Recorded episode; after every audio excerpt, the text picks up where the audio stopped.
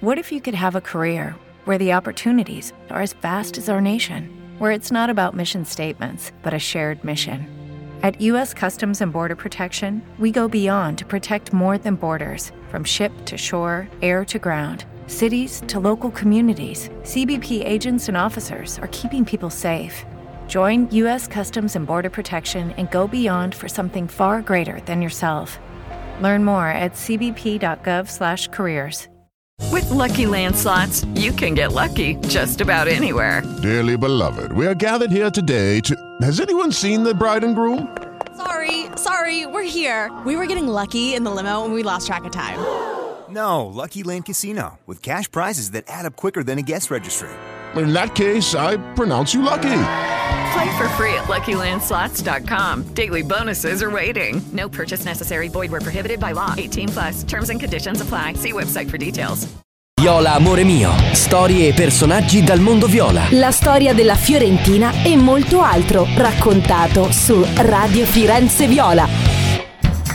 Cuore, coraggio, umiltà, capacità di soffrire. La Fiorentina è in semifinale di Coppa Italia. Buongiorno a tutti. Non è stato assolutamente semplice per la squadra italiana, ma la Fiorentina ha dimostrato di essere una squadra coesa che segue il suo allenatore italiano, sempre più maturo nel suo percorso da tecnico. Dimostra di saper modificare la sua Fiorentina anche in base agli avversari. Ieri per necessità è passato al 3-4-1-2. Dimostra anche di saper leggere le partite. È ciò che chiedevamo a Italiano, questo scatto in avanti perfetta, oltretutto la Fiorentina dagli 11 metri, rigori davvero impeccabili. Anche Mina si è guadagnato l'affetto, la simpatia dei tifosi, ha subito messo in chiaro le cose con Zirkzee e poi il suo tiro dagli 11 metri è stato eccezionale. E anche molto bello il balletto per risultare. Naturalmente parleremo anche di mercato, perché resta la necessità di intervenire da parte della società Viola per mettere a disposizione di Italiano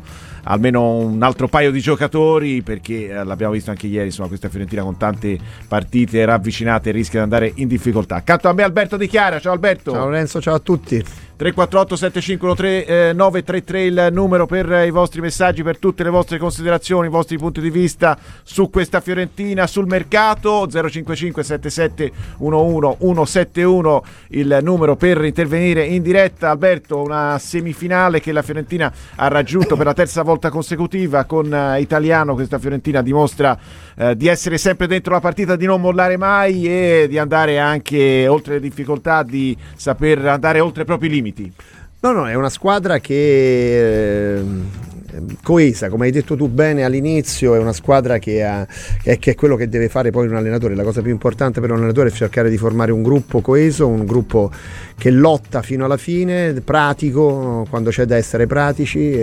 E hai detto bene, c'è stata un'evoluzione in questo caso dell'allenatore che ha recepito anche probabilmente anche da sé, probabilmente non c'era bisogno dei consigli degli altri, ma probabilmente ha capito che non si può essere monotematici nel calcio, bisogna cercare di variare a seconda di chi incontri, a seconda dell'ambiente che stai vivendo, a seconda delle caratteristiche e delle condizioni dei tuoi giocatori. Ha cambiato modo, perché insomma giocare sempre allo stesso modo, al di là della prevedibilità inevitabile che dai agli avversari, non è normale che giocare sempre nella stessa maniera, a meno che appunto non c'hai un blocco che ti possa permettere insomma di fare questo. Ma la Fiorentina è una squadra dove ci sono delle individualità, 2 o 3 individualità probabilmente importanti. Il resto è una squadra che deve avere l'atteggiamento giusto, e Italiano lo ha dato. Un po' il pizzico di fortuna ci vuole sempre. Infatti, proprio a proposito della fortuna ti volevo dire, questa Fiorentina c'è chi ha detto, ha sottolineato che è stata fortunata ieri, magari anche in altre circostanze, in altre partite, certo, in campionato. Però questa Fiorentina tutto sommato dimostra di andare a cercarsela la fortuna. No, ma è sempre così. Poi alla fine la fortuna lascia il tempo che trova. Fortuna o non fortuna è che quando ti hai l'occasione e la sfrutti. Meno male, fortunato certamente può essere. Uno può dire, guarda, poteva contrarre l'Inter e giocare a Milano, invece ha giocato col Bologna e ha giocato a Firenze. senz'altro abbiamo un vantaggio per certi aspetti, però devi sempre vincerle le partite, devi sempre affrontarle e cercare di giocartele. Se l'è sempre giocata, bene o male, al di là del fatto che il Bologna abbia senza dubbio creato qualcosa in più della Fiorentina, poi alla fine il risultato finale, come sempre, è quello che conta. Il risultato finale, e questo però deve valere anche sul fatto che raggiunti determinati obiettivi, che sono semifinale, speriamo la finale, poi si possano anche vincere le finali, insomma. Beh, insomma, tanto arriviamoci, tanto e arriviamoci, poi magari verranno impostate anche diversamente, proprio per la maturazione che c'è stata da parte dell'italiano in questi mesi. In tanti sottolineano come, se si giocassero ora quelle due finali, almeno una la Fiorentina la vincerebbe, proprio perché avrebbe un'altra mentalità, probabilmente un'altra esperienza, un altro atteggiamento. Da tutti quei famosi, tra virgolette, teorici che dicono ma perché lui, adesso gli danno ragione perché ha cambiato, insomma, allora si vede che prima probabilmente non aveva fatto tutto bene, al di là delle cose positive che aveva fatto, era quello di essere stato un po' limitante sotto questo aspetto, molto limitato nel fare un determinato tipo di gioco, la difesa alta piuttosto che la ripartenza dal basso e quant'altro, no? Sono tutte cose che mi pare che l'italiano abbia leggermente abbandonato, giustamente secondo me, perché sono cose ridicole però va bene, insomma, gioco dal basso lo fa in maniera anche ripetuta il Bologna, no? L'abbiamo visto ieri, prendendosi parecchi rischi. Devo dire che però, ecco, il suo gioco ne esce sempre fuori, però rischiando qualche volta, spesso e volentieri. Ecco, se hai dei giocatori che te lo possono permettere, può anche essere una, a parte che io non lo farei mai così in continuazione, perché insomma il Bologna, per quanto sia, non è il Barcellona, quindi però credo che, secondo me, ripartenza dal basso, i passaggi orizzontali nell'area di rigore, nella propria area di rigore, per arrivare poi a un disimpegno, credo che sia sempre una cosa controproducente, alla fine è più il rischio, che non so se il rischio vale la candela, nel senso che poi esci fuori, più il rischio che il beneficio, tu dici. Esatto, no, su questo non c'è dubbio, perché molte situazioni si sono create proprio con questi passaggi indietro al portiere. Ci sono cascate tante squadre che continuano poi a farlo, perché così si sentono dire che giocano un calcio moderno. Tanto ci sono parecchie domande, parecchi interventi da parte dei nostri ascoltatori alla 348 753 933. Devo deludere Sergio, perché evidentemente non è esattamente un profondo conoscitore della storia della Fiorentina, ma lo perdoniamo, perché ti fa una domanda, dice una domanda per Di Chiara, se non ricordo male, lui con Terim fece uno dei campionati più belli. No, tu con Terim non c'eri. No, non c'ero con Terim, c'ero poco prima, insomma, non tanto tempo prima, insomma qualche 4 anni, 4-5 anni prima c'era. Vabbè, comunque perdoniamo Sergio, sicuramente conoscerà tutti gli altri anni della Fiorentina, ma poi insomma ci va bene lo stesso che tifi Fiorentina. Dopo la gioia di ieri sera ci scrive un altro nostro ascoltatore al 348 753 933: grande delusione da questa società senza ambizione, speriamo di non pentircene. Insomma sì, ci aspettavamo già il 2 gennaio che la Fiorentina potesse mettere a disposizione almeno un rinforzo per italiano. Adesso c'è chi sottolinea che entro il 15 di gennaio potrebbero arrivare addirittura 2 rinforzi.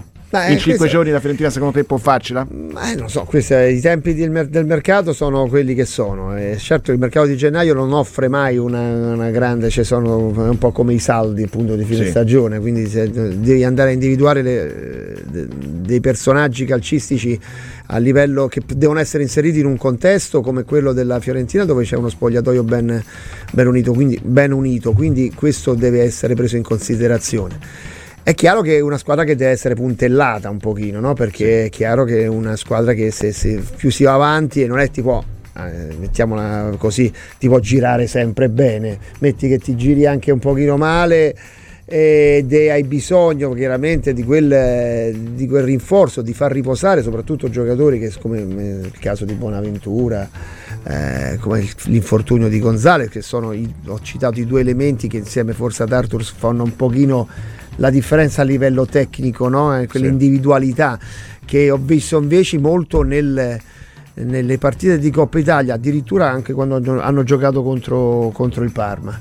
Intanto ti chiedo di passarmi il telecomando dell'aria condizionata, perché comincia a far freddo, quindi la voglio un po' abbassare, o se no volessi il telefonino, ho detto no, ti ho interrotto, vai pure. No, No, e quindi è questo. No, io credo che la Fiorentina abbia bisogno di puntellare e di dare dare dei punti importanti, rinforzare soprattutto un paio di reparti, che sono soprattutto il discorso offensivo. Purtroppo è quello che non sta rispondendo, tra le tante cose, le cose positive che sono la classifica, sei in corsa su tutto, hai formato un bel gruppo, però tu stai andando avanti senza praticamente il gol degli attaccanti. Sì. Anche ieri la partita, pur essendo finita 0-0, le occasioni più importanti le hanno avuto i difensori. Sempre. Martinez quarta e Milenkovic. Esatto, e le occasioni che hanno avuto sono cosa che la differenza sostanziale la si vede che contro il Bologna invece il Bologna a livello offensivo c'ha delle individualità al di là di Orsolini, ma insomma Zirkzee sa trattare molto bene il pallone, poi soprattutto si crea delle occasioni, oppure le crea per i propri compagni. È un attaccante veramente non so dove sono andati a pescarlo, però hanno preso un attaccante che fa la differenza. Questo qua è un giocatore che se non gli diceva male ti ha fatto 2 gol, sì. Ecco. Via su, il Bologna ha preso 3 pali, ci scrive il nostro ascoltatore Simone. Abbiamo una fortuna sfacciata, speriamo duri. Insomma, sì, però come dicevo prima, la fortuna aiuta gli audaci. La Fiorentina ha giocato veramente anche sporcandosi le mani. Mi viene da pensare anche al rendimento che ha avuto una partita di ieri Beltran, che si è fatto anche violenza a se stesso in certi casi, ma andando a lottare, andando a fare parecchi corpo a corpo con degli avversari, difendendo il pallone. Ma è questo che non ci sono, è questo che deve fare. L'italiano è stato molto bravo a trasformarsi e a trasformare la propria squadra in questa fase, in questa maniera. Poi è chiaro, un po' di fortuna, ti ripeto, ci può anche essere, ma non ci sono scienziati, dai, non vogliamo creare il calcio è un è bello. Diceva Nassi, è uno sport stupido per persone intelligenti. Sì, c'è anche Johan Cruyff che non era male come.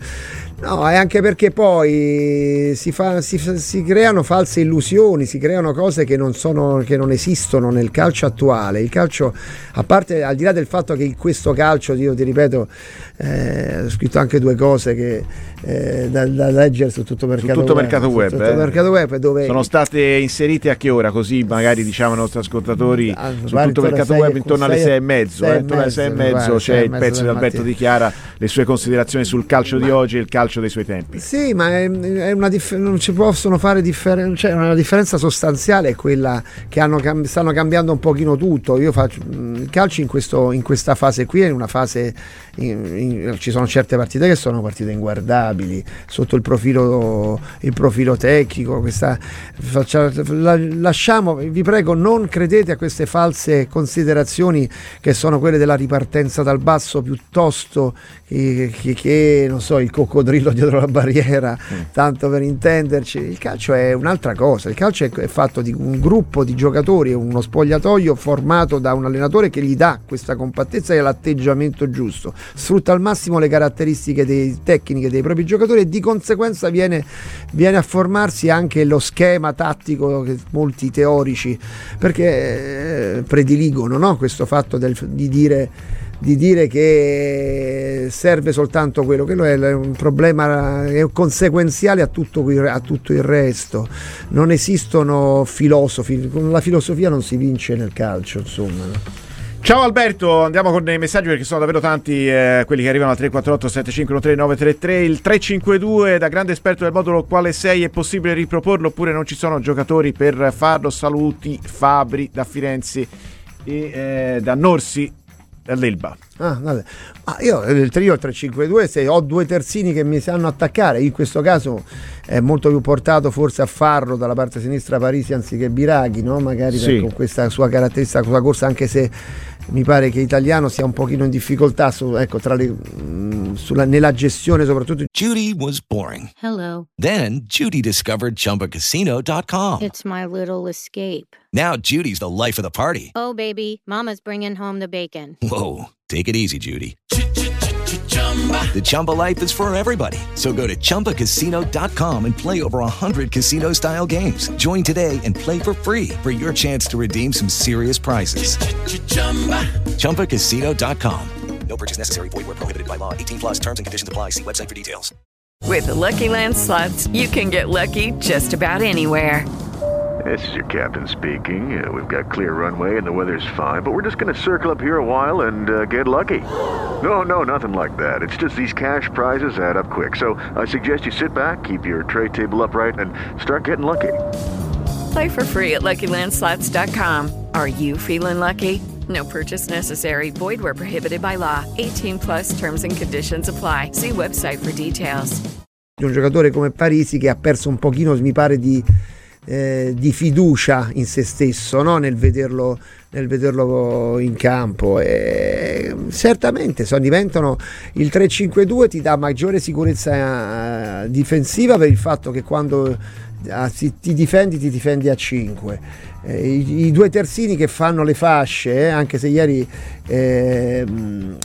il terzino di destra Caiote, scusami, non mi viene mai in mente perché c'ho talmente nomi simili a Iconè e quant'altro, ha avuto un po' di problemi soprattutto nella gestione a livello tecnico, ha dimostrato di dover migliorare un po' di limiti, al di là di questo qua i due terzini che spingono sulla fascia e diventano centrocampisti aggiunti e anche attaccanti aggiusti al momento opportuno, e nel difenderti diventano appunto una difesa a 5. Se hai questa sai dare a questi due terzini la forza e la mentalità giusta per fare la fascia, arrivare sul fondo e quindi creare sempre più occasioni, allora il 3-5-2 senza dubbio è un'arma importante, insomma. Poi giustamente Italiano deve, a seconda di com'è la situazione, delle sue defaianze a livello di infortuni e quant'altro, deve sapere anche cambiare come ha fatto. Tra l'altro credo che la partita di ieri, la qualificazione alla semifinale di Coppa Italia acquisti ancora più valore se si pensa che nella formazione iniziale della Fiorentina non c'erano oltre che Nico Gonzalez, Arthur e Bonaventura, che poi sono stati inseriti, che sono i tre giocatori che ti ho detto che fanno la differenza, appunto. Quindi ecco, anche questo è un dato da sottolineare. Ma io credo che proprio quando affronti una squadra che sei dove sei in condizioni anche di carenza di giocatori, visto che poi ti mancano proprio forse quelli più importanti, è chiaro che ti devi adattare, devi cercare di costruire una partita non andando a essere spregiudicato perché lo dice il calcio moderno, ma devi affrontarla con le giuste, nella giusta maniera. Affronti un Bologna che fra le altre cose insomma, a parte forse in una fase, forse non, anche se ieri non l'ha dimostrato, in una fase calante, ha preso 3 gol a Udine, ha pareggiato all'ultimo in casa con il Genoa. Quindi probabilmente l'hai affrontata nel momento giusto, però ha dimostrato di essere una squadra, il Bologna, di essere una squadra che c'ha un bel atteggiamento e una certa sicurezza nel gestire palla, e ha dimostrato di avere delle individualità tecniche addirittura superiori alla Fiorentina lì davanti.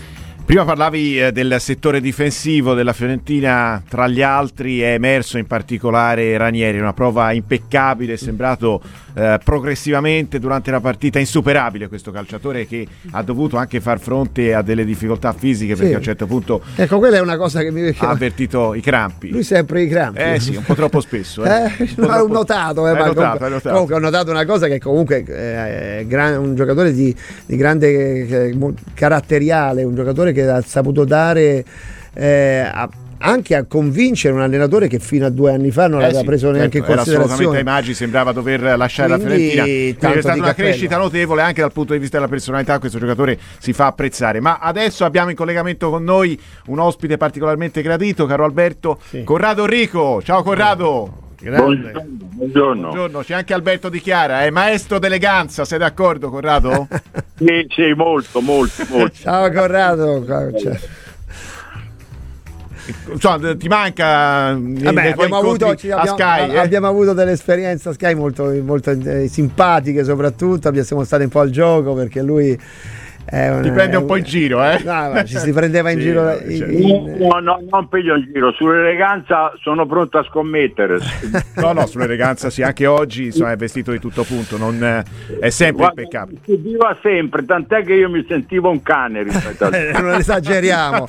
Tu avevi il suo look da intellettuale del calcio.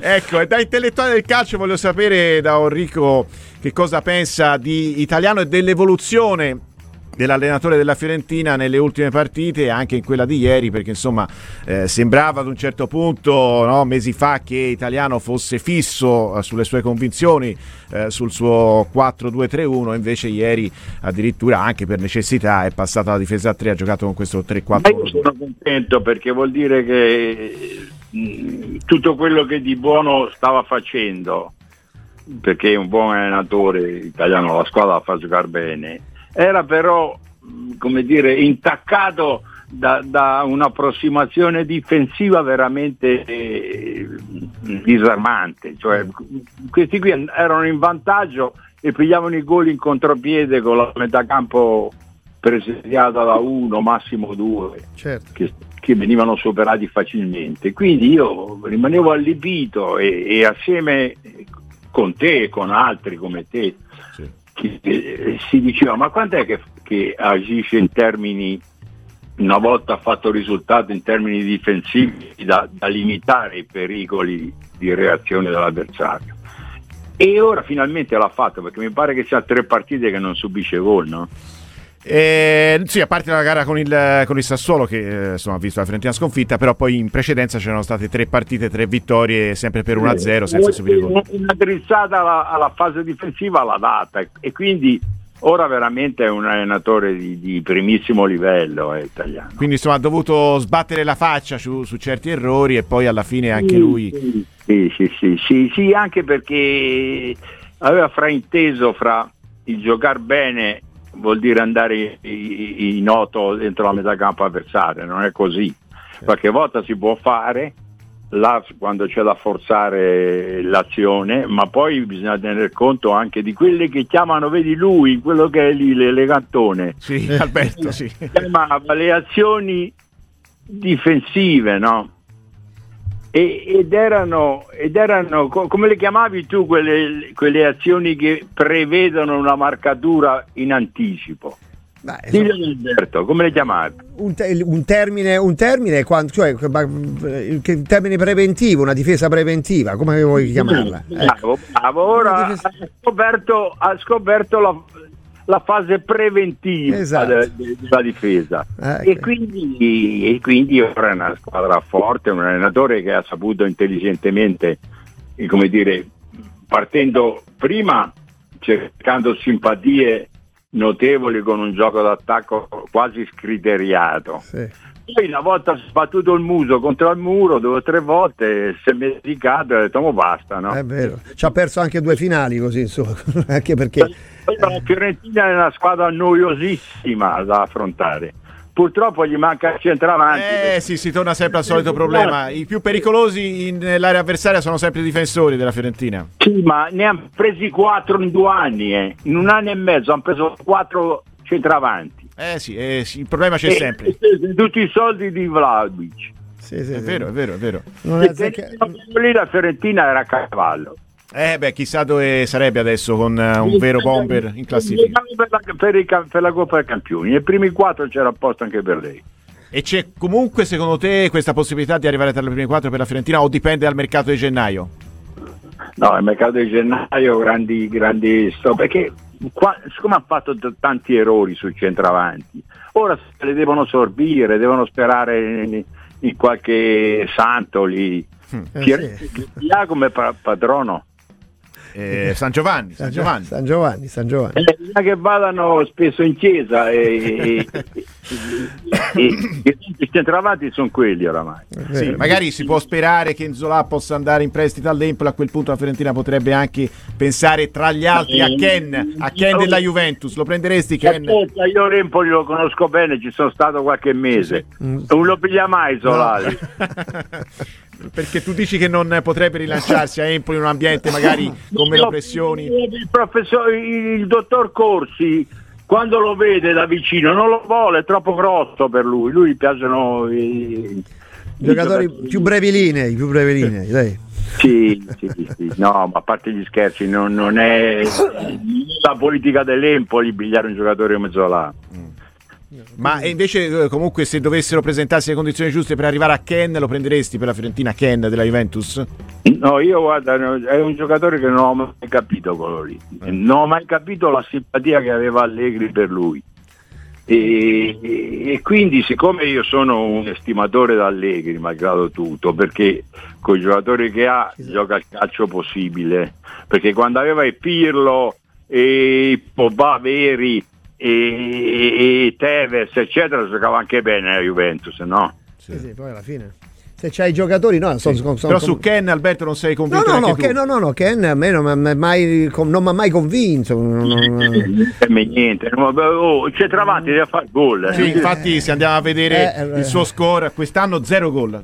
E gli anni scorsi ormai è andato in doppia cifra. Calcola che sei in un contesto dove i gol li fanno tutti. È anche bizzoso come carattere, pare. Sì, è un male. Dall'esterno sembra proprio così. No, essere bizzoso. Poi Allegri, al di là di tutto quanto, come diceva il mister, credo che per non stare Allegri poi sa gestire, ecco, una cosa che sa fare Allegri, sa gestire lo spogliatoio. Secondo me furbescamente ha cercato di valorizzarlo per poi venderlo.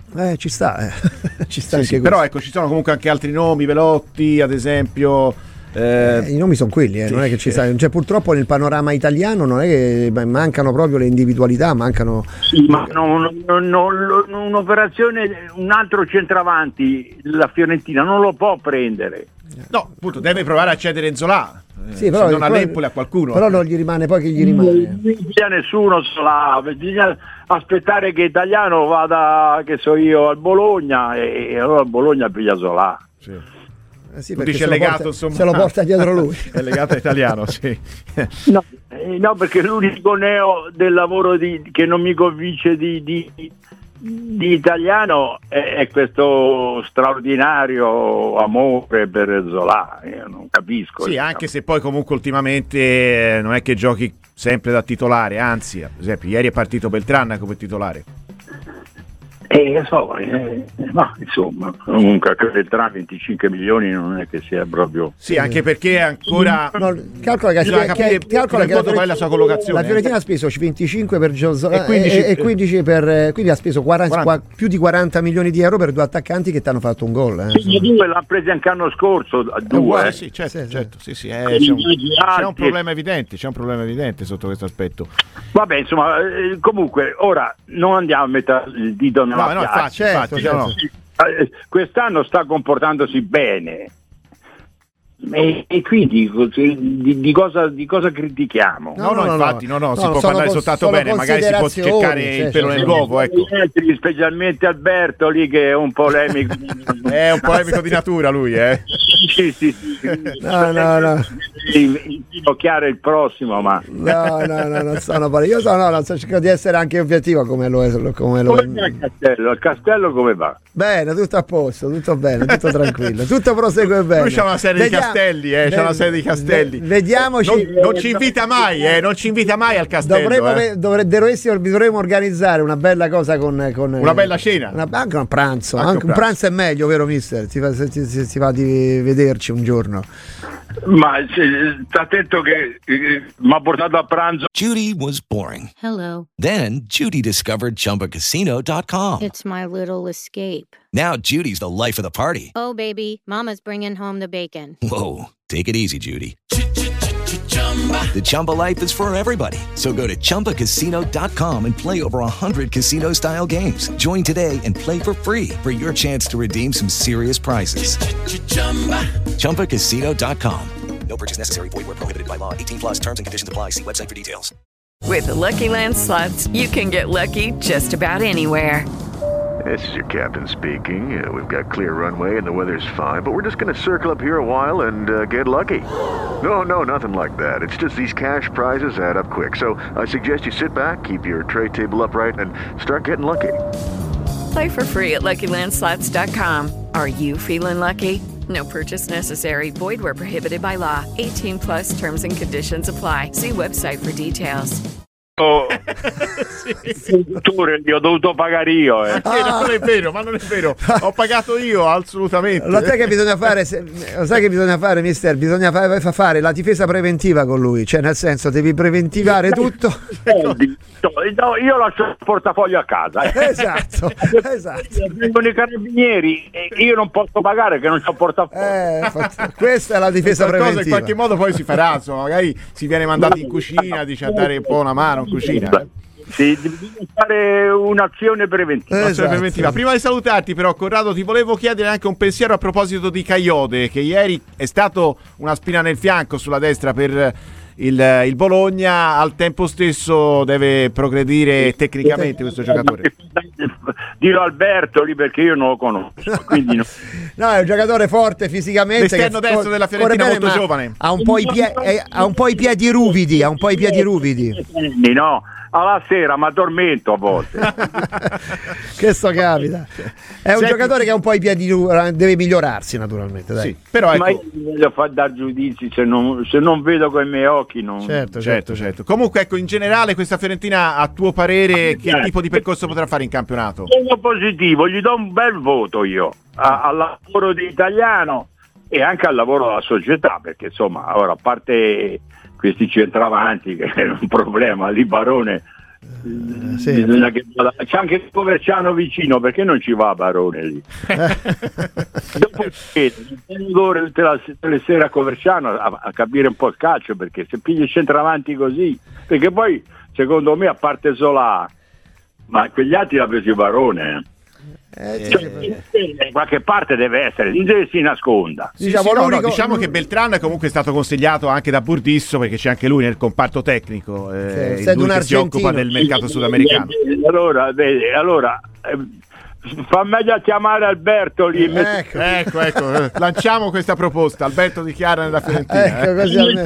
Ma guarda che i discorsi da Bischero sul calcio non ne fa mai Alberto. No, poi misurato, sempre pagato. Sì, no, pagato. Devo dire che ho avuto anche, mi sono chiaramente arricchito stando accanto a mister Orrico, quindi di conseguenza ci potrebbe anche essere Orrico nella Fiorentina. No, decisivo è stato Bonan per dire. Quello è vero. T'ha educato, amministrato, t'ha stimolato anche sull'eleganza. Quindi ha creato un po' le cose. Va bene, Corrado, ci vediamo allora a pranzo anche con Alberto. Vai. Prima o poi la faremo, questa cena, questo pranzo. Lascia a casa il portafoglio, mi raccomando. Io lo lascio a casa, ma di questura è alla pelle. Lascia a casa pure io, vai. Va bene, ci penso io, va bene. Ciao ragazzi, grazie. A Corrado Orrico, con cui abbiamo anche analizzato proprio il percorso, la maturazione da parte di Italiano come allenatore, perché abbiamo sottolineato spesso, no, che ci voleva questo salto di qualità da parte del tecnico della Fiorentina. Ma io credo che sia inevitabile, al di là di tutto quello che si parla, che si dice. L'allenatore deve avere tante soluzioni nel proprio bagaglio strutturale come allenatore. Non può un allenatore avere un'idea fissa. Puoi permettertelo, come ho sentito dire spesso e volentieri, ma allora il Barcellona di Guardiola, era quello, è nato con quel tipo di gioco, aveva i giocatori adatti per fare quel tipo di gioco e finché non sono praticamente decrepiti hanno giocato quel tipo di calcio. Ma lo stesso Guardiola, che era ha ideato questo tiki-taka famoso, ha dovuto cambiare a seconda pure andando a squadre molto forti dove gli hanno comprato di tutto, certo, poi però avevano carattere, perché erano giocatori con caratteristiche diverse. È normale, insomma, l'Italiano ha fatto una cosa normale e sembra che chissà chi, però insomma magari pensavamo che fosse davvero fisso sulle sue convinzioni. Non è così, per fortuna, quindi insomma anche lui riesce ad essere un po' più malleabile. Prima della pausa, in 30 secondi ti faccio rispondere a questo nostro ascoltatore che ci scrive: ieri avevo fatto una domanda su Alberto Di Chiara, infatti prima di entrare in onda ti ho riferito di questo messaggio. Alberto Di Chiara e Paolo Maldini, mi potete dare conferma se ricordavo bene o ricordavo male? Comunque gli sarebbe piaciuto ad Alberto giocare un pochino più avanti e avere uno dietro come Maldini. Stata una circostanza in cui hai giocato con Maldini alle spalle? Adesso non voglio sbagliare, ma il mio esordio in nazionale proprio contro il Portogallo negli Stati Uniti, giocai davanti, credo, a Maldini in quell'occasione. Non sono, mi prendi un attimo perché non vorrei che c'era anche Evani, perché spesso e volentieri si giocava, però io credo in quell'occasione di essere l'unica partita in nazionale dove ho giocato davanti a Maldini, perché nelle altre occasioni, e fortunatamente con Sacchi sempre da titolare, spostava Maldini e Baresi centrali con Tassotti o Mannini a destra e io a sinistra. Questo per rispondere al nostro ascoltatore che si rifaceva anche all'ipotesi di Parisi alto a sinistra, se ne parlava ieri, poi insomma la formazione è stata tutt'altro. Ci fermiamo adesso per una piccola pausa, naturalmente potete continuare a scriverci al 348 7513933. A tra poco. Radio Firenze Viola. Ora, non ha sempre detto Rocco che non ci sono problemi di soldi, e allora facciamo un bel assegnone e prendiamo Scamacca, o se no Lucca dove deve andare a finire, quello di Pisa, quello era buono, forse era giovane però, ma Scamacca sarebbe l'ideale, perché quello uno tira fuori i soldi, li paga e via, e nel frattempo sta piangendo là. Vabbè, ciao Gianni. Salve ragazzi, ma si può dire che ieri Beltran ha fatto vedere di avere una gran tecnica, perché a me non mi è dispiaciuto per niente, anche se non ha fatto gol. Questo va sicuramente aspettato, non certo come Nzola, che secondo me va ceduto subito a gennaio, perché si vede proprio è un altro giocatore rispetto a Beltran. Va aspettato e gli va affiancato un bomber, allora sì che si ragiona. Ale dalla Val di Seve. Buongiorno Radio Firenze Viola, sono Lorenzo Carica Mille. Una domanda per i vostri due ospiti, Orrico e Di Chiara. Vi potete chiedere come fa la Fiorentina ad essere quarta con Dugò e basta dei centravanti finora? Mi date una spiegazione logica di come possa essere quarta una squadra senza gol dei centravanti? Ascolto la risposta per radio. Grazie dunque ai nostri ascoltatori che ci hanno inviato questi messaggi, che possono continuare a inviarceli al 348 7513933. Nel frattempo ci ha raggiunto anche Luciana Magistrato. Ciao Luciana. Buon pomeriggio a tutti gli ascoltatori. Io sentivo la nostalgia di Alberto, ecco, perché ora lo vedo meno allo stadio, e allora sono venuta. Ci si incrocia qui. Ci si incrocia in studio. Prima della partita, vi incrociavate durante la partita, nell'intervallo. Prima e secondo tempo. Esatto, era sempre di un appuntamento imprescindibile. Esatto, un appuntamento imprescindibile, le nostre interviste con Alberto. E allora Alberto, ripartiamo da quest'ultimo messaggio del nostro ascoltatore. Come fa la Fiorentina a essere quarta con due soli gol dei centravanti?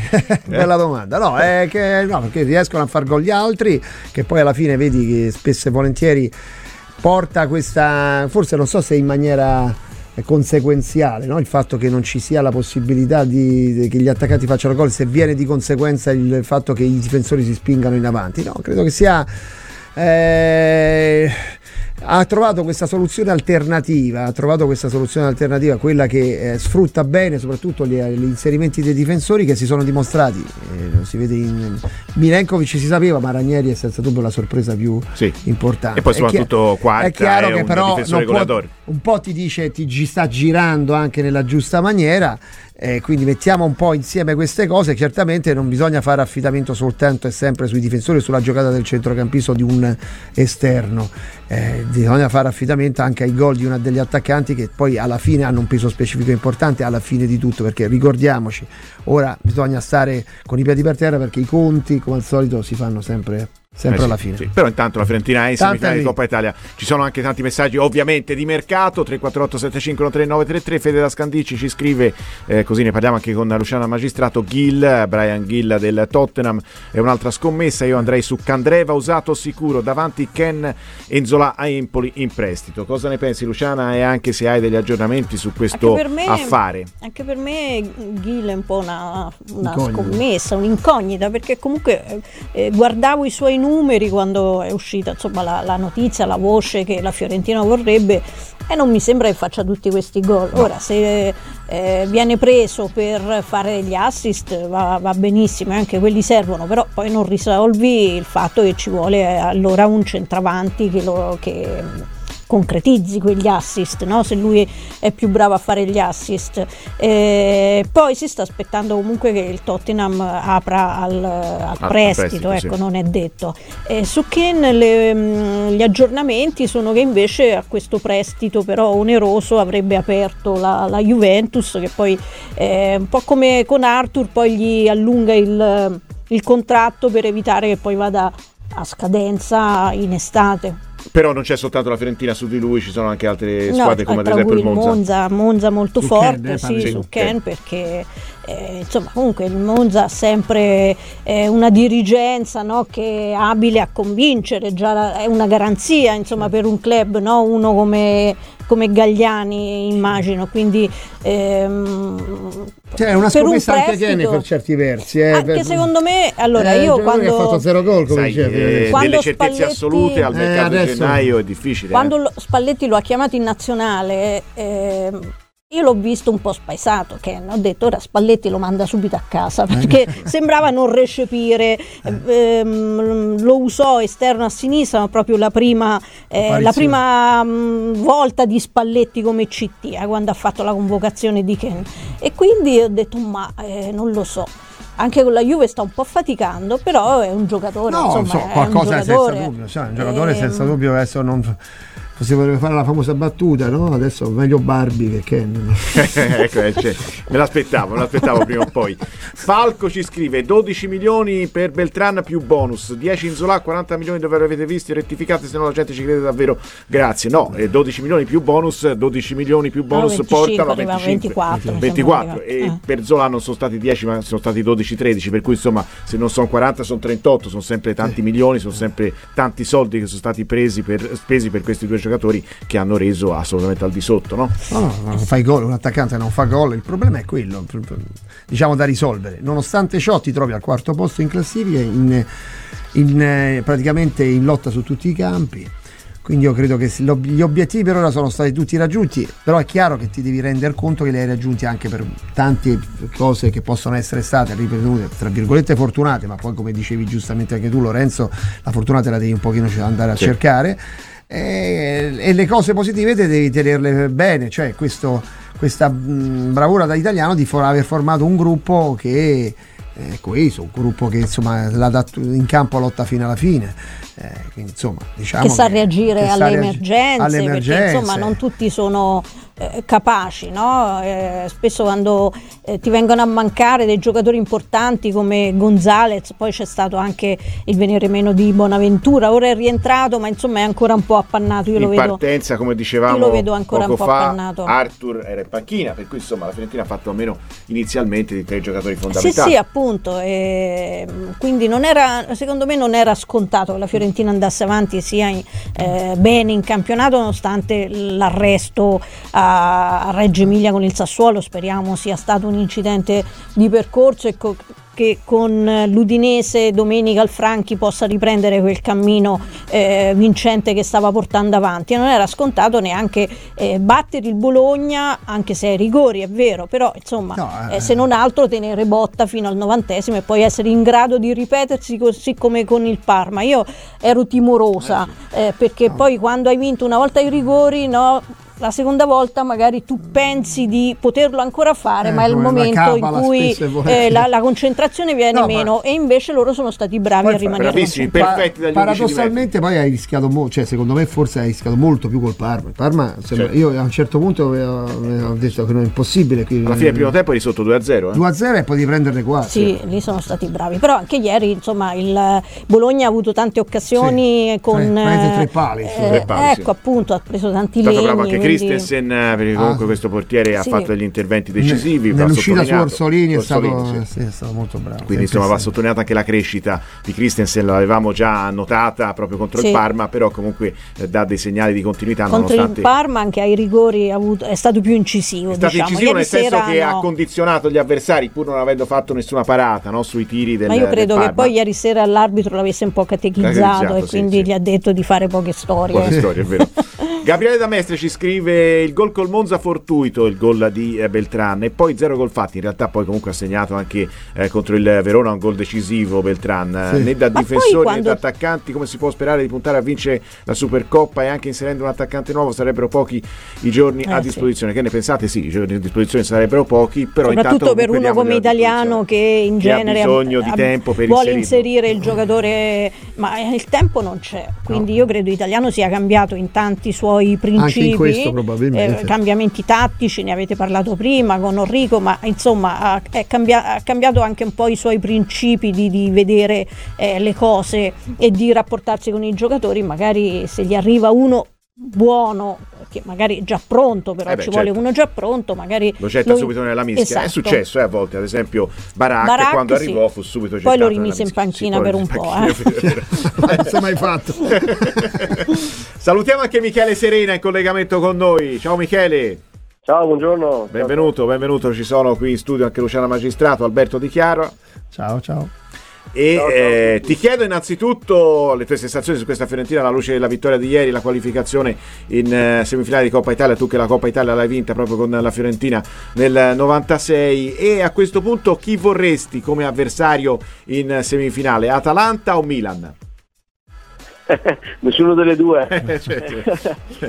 Quando si arriva verso la fine delle competizioni, qualsiasi esse siano, insomma, si incontrano sempre delle squadre molto forti, no? Per cui l'importante, penso fondamentale, ma anche di prestigio, aver superato questo turno contro un'ottima squadra, perché lo sta dimostrando anche nel campionato, per cui adesso sono alla finestra e insomma attendono l'avversario prossimo. Cosa ti ha colpito di questa Fiorentina ieri e anche nelle ultime partite? La concretezza, la parte l'ultima di campionato, però sì. A parte quella col Sassuolo, no? Non ricordo male, la concretezza è molto più concreta, molto più diretta, diciamo, anche ieri ha tenuto botta, insomma, fino alla fine e ha portato a casa quello che bisognava portare a casa. Secondo me ha fatto un salto, un ulteriore step alla Fiorentina rispetto alla passata stagione. Ritornando indietro a domenica del Sassuolo, manca quell'ultimo step, ossia di giocare tutte le partite con la stessa mentalità vincente. Insomma, ci riescono le big, ci riescono le big, evidentemente, insomma, ancora la Fiorentina. Bravo, ma non è semplice, bisogna essere veramente, bisogna abituarsi a non lasciare mai niente sul terreno. Luciana. Ecco, io gli volevo chiedere, ieri ha giocato con la difesa a 3, ecco, che ne pensa di questo modulo italiano? Insomma, era partito come il Vate, il 4-3-3, poi piano piano si è dovuto ricredere, prima è passato al 4-2-3-1 e poi addirittura alla difesa a 3, ecco, come vede questo modulo? Ma guarda, io non so il motivo per cui abbiamo visto la difesa tra ieri, secondo me è solo per questione di necessità di uomini davanti, e quindi si è adattato un po' alla situazione e ha cercato di tamponare come meglio poteva, insomma, a questo momento di difficoltà proprio numerico anche, no? Sì.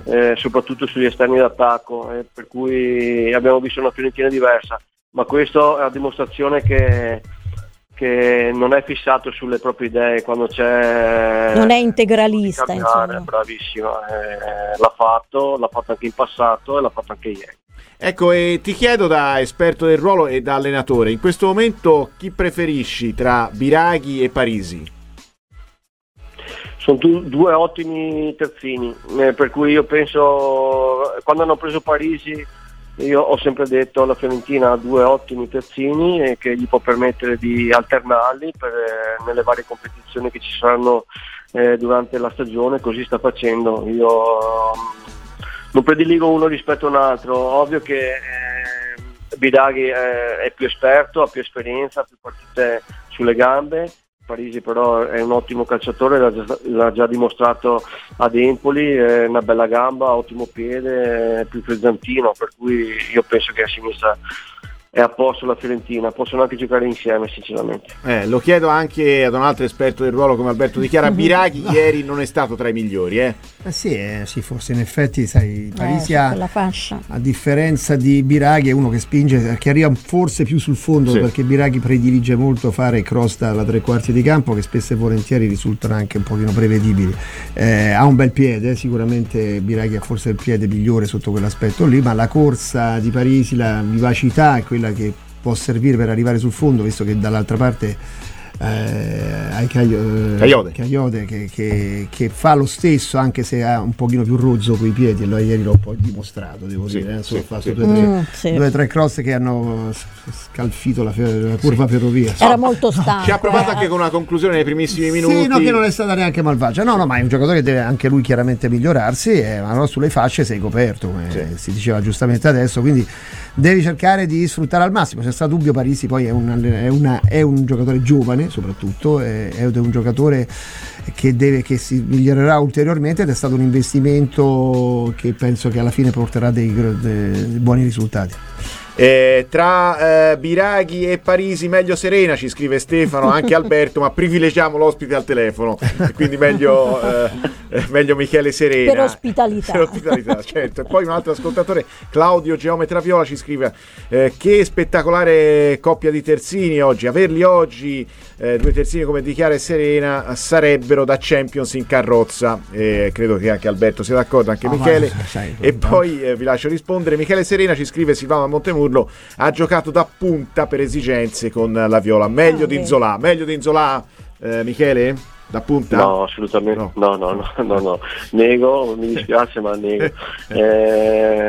No, Nzola è un buonissimo giocatore, sta avendo delle difficoltà insomma a trovare la porta, la via del gol, cosa che è stata sottolineata anche da Italiano post Sassuolo, no?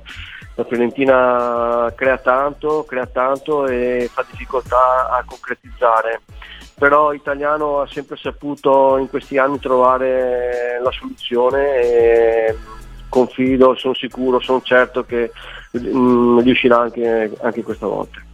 Quindi insomma sei ancora fiducioso su Nzola, nonostante che nell'ambiente viola naturalmente le critiche si sprechino, inevitabile, perché comunque c'è due attaccanti hanno fatto due gol, non puoi fare altrimenti, certo. Come si diceva adesso, anche Italiano stesso si è migliorato parecchio, perché le idee di gioco cambiano a seconda dei momenti e degli giocatori che hai a disposizione e delle caratteristiche che hanno a disposizione, come diciamo spesso.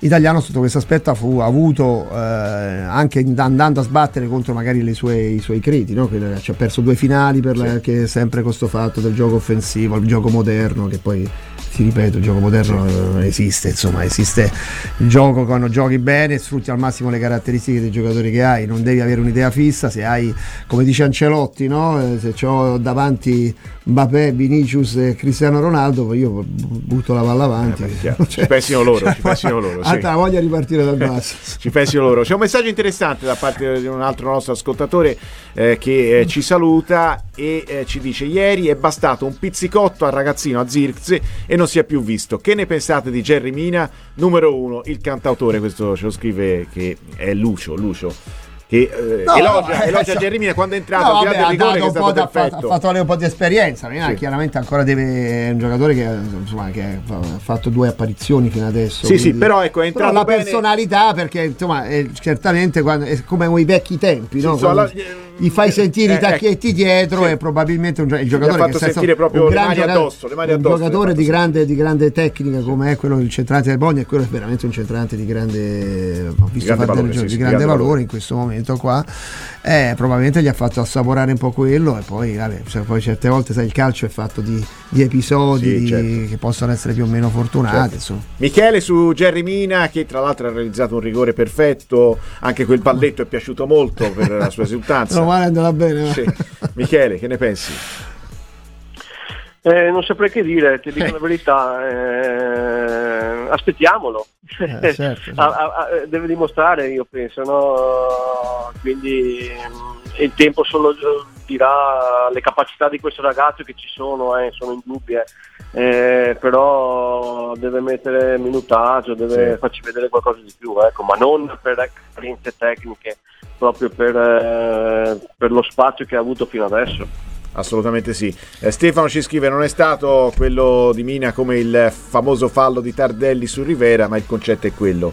Il famoso fallo di Tardelli su Rivera, se non sbaglio, dopo un minuto di gioco fu. Sì, ci sono stati dei falli famosi anche quando vinceva una finale di Coppa UEFA contro la Juventus a Milano, a San Siro giocavamo nel 95 con il Parma. C'è stata un'entrata di Fernando Couto a Ravanelli al dopo 30 secondi, credo. Dopo 30 secondi è rimasto a rotolarsi a terra per circa un minuto, ammonito immediatamente, dopo 30 secondi ha ammonito Fernando Coto, che quindi però, insomma, non so se è servito, perché però senza dubbio. Io credo dopo 30 secondi Italiano l'avrebbe incenerito, perché appena prendi un cartellino, no, Italiano subito si preoccupa, perché puoi lasciare la squadra in 10, quindi ti toglie subito. Quindi, sì, no, Fernando Couto avrebbe avuto vita breve, forse. Secondo me Fernando Couto avrebbe picchiato Italiano. Certo, poteva a me piaceva. A Luciana piaceva Fernando Couto. Sì, piaceva molto. Un gran giocatore. Sì, no, ma piaceva anche in generale, insomma, oltre che come calciatore. No, era una gara. Hello, it is Ryan, and I was on a flight the other day playing one of my favorite social spin slot games on ChumbaCasino.com. I looked over the person sitting next to me, and you know what they were doing? They were also playing Chumba Casino. Coincidence? I think not. Everybody's loving having fun with it. Chumba Casino is home to hundreds of casino-style games that you can play for free anytime, anywhere, even at 30,000 feet. So sign up now at ChumbaCasino.com to claim your free welcome bonus. That's ChumbaCasino.com and live the Chumba life. No purchase necessary. VGW. Void where prohibited by law. See terms and conditions. 18+. Caratteristico. Michele, prima di salutarti, che percorso può fare in campionato questa Fiorentina? Beh, insomma, sta già facendo un percorso straordinario, direi. Cioè, la posizione che ha è frutto di un lavoro molto molto positivo, nonostante l'ultimo passo che però ha quella continuità, d'altronde togliendo le tre davanti, che sono insomma superiori, spero di non offendere nessuno, la Fiorentina è prima dei normali. La prima dei normali, va bene, sì, ci può stare come definizione, in effetti, sì. Approfittando delle defiance di Roma, Lazio, Napoli e anche la sì, ma fa parte del percorso, no? Per cui le lacune di altri, però loro sono riusciti a sfruttarle al meglio. Per cui per ora stanno a continuare così, a mantenere questo. Certo, ovvio. Michele, grazie mille per il tuo contributo, alla prossima, a presto, buon lavoro, buona giornata. Grazie, un saluto. Grazie. Ciao. Grazie. Tra poco ascoltiamo anche i messaggi vocali, perché c'è Antonino da Marsala che ha inviato un messaggio vocale e adesso ci ha scritto: ma li leggete? Sì, li leggiamo e li ascoltiamo, perché ce ne sono tanti e quindi non è che possiamo ogni secondo leggere un messaggio. Fortunatamente non sei l'unico. Diamo spazio naturalmente a tutti i messaggi, certo, perché come giustamente sottolinea spesso Luca Calamai, la trasmissione la fate voi, e quindi andiamo a leggere il messaggio di El Tanque Milva. Alberto si ricorderà il falletto di Faccenda Auxerre Sosciò. Dopo 30 secondi espulsione subito per la leggenda.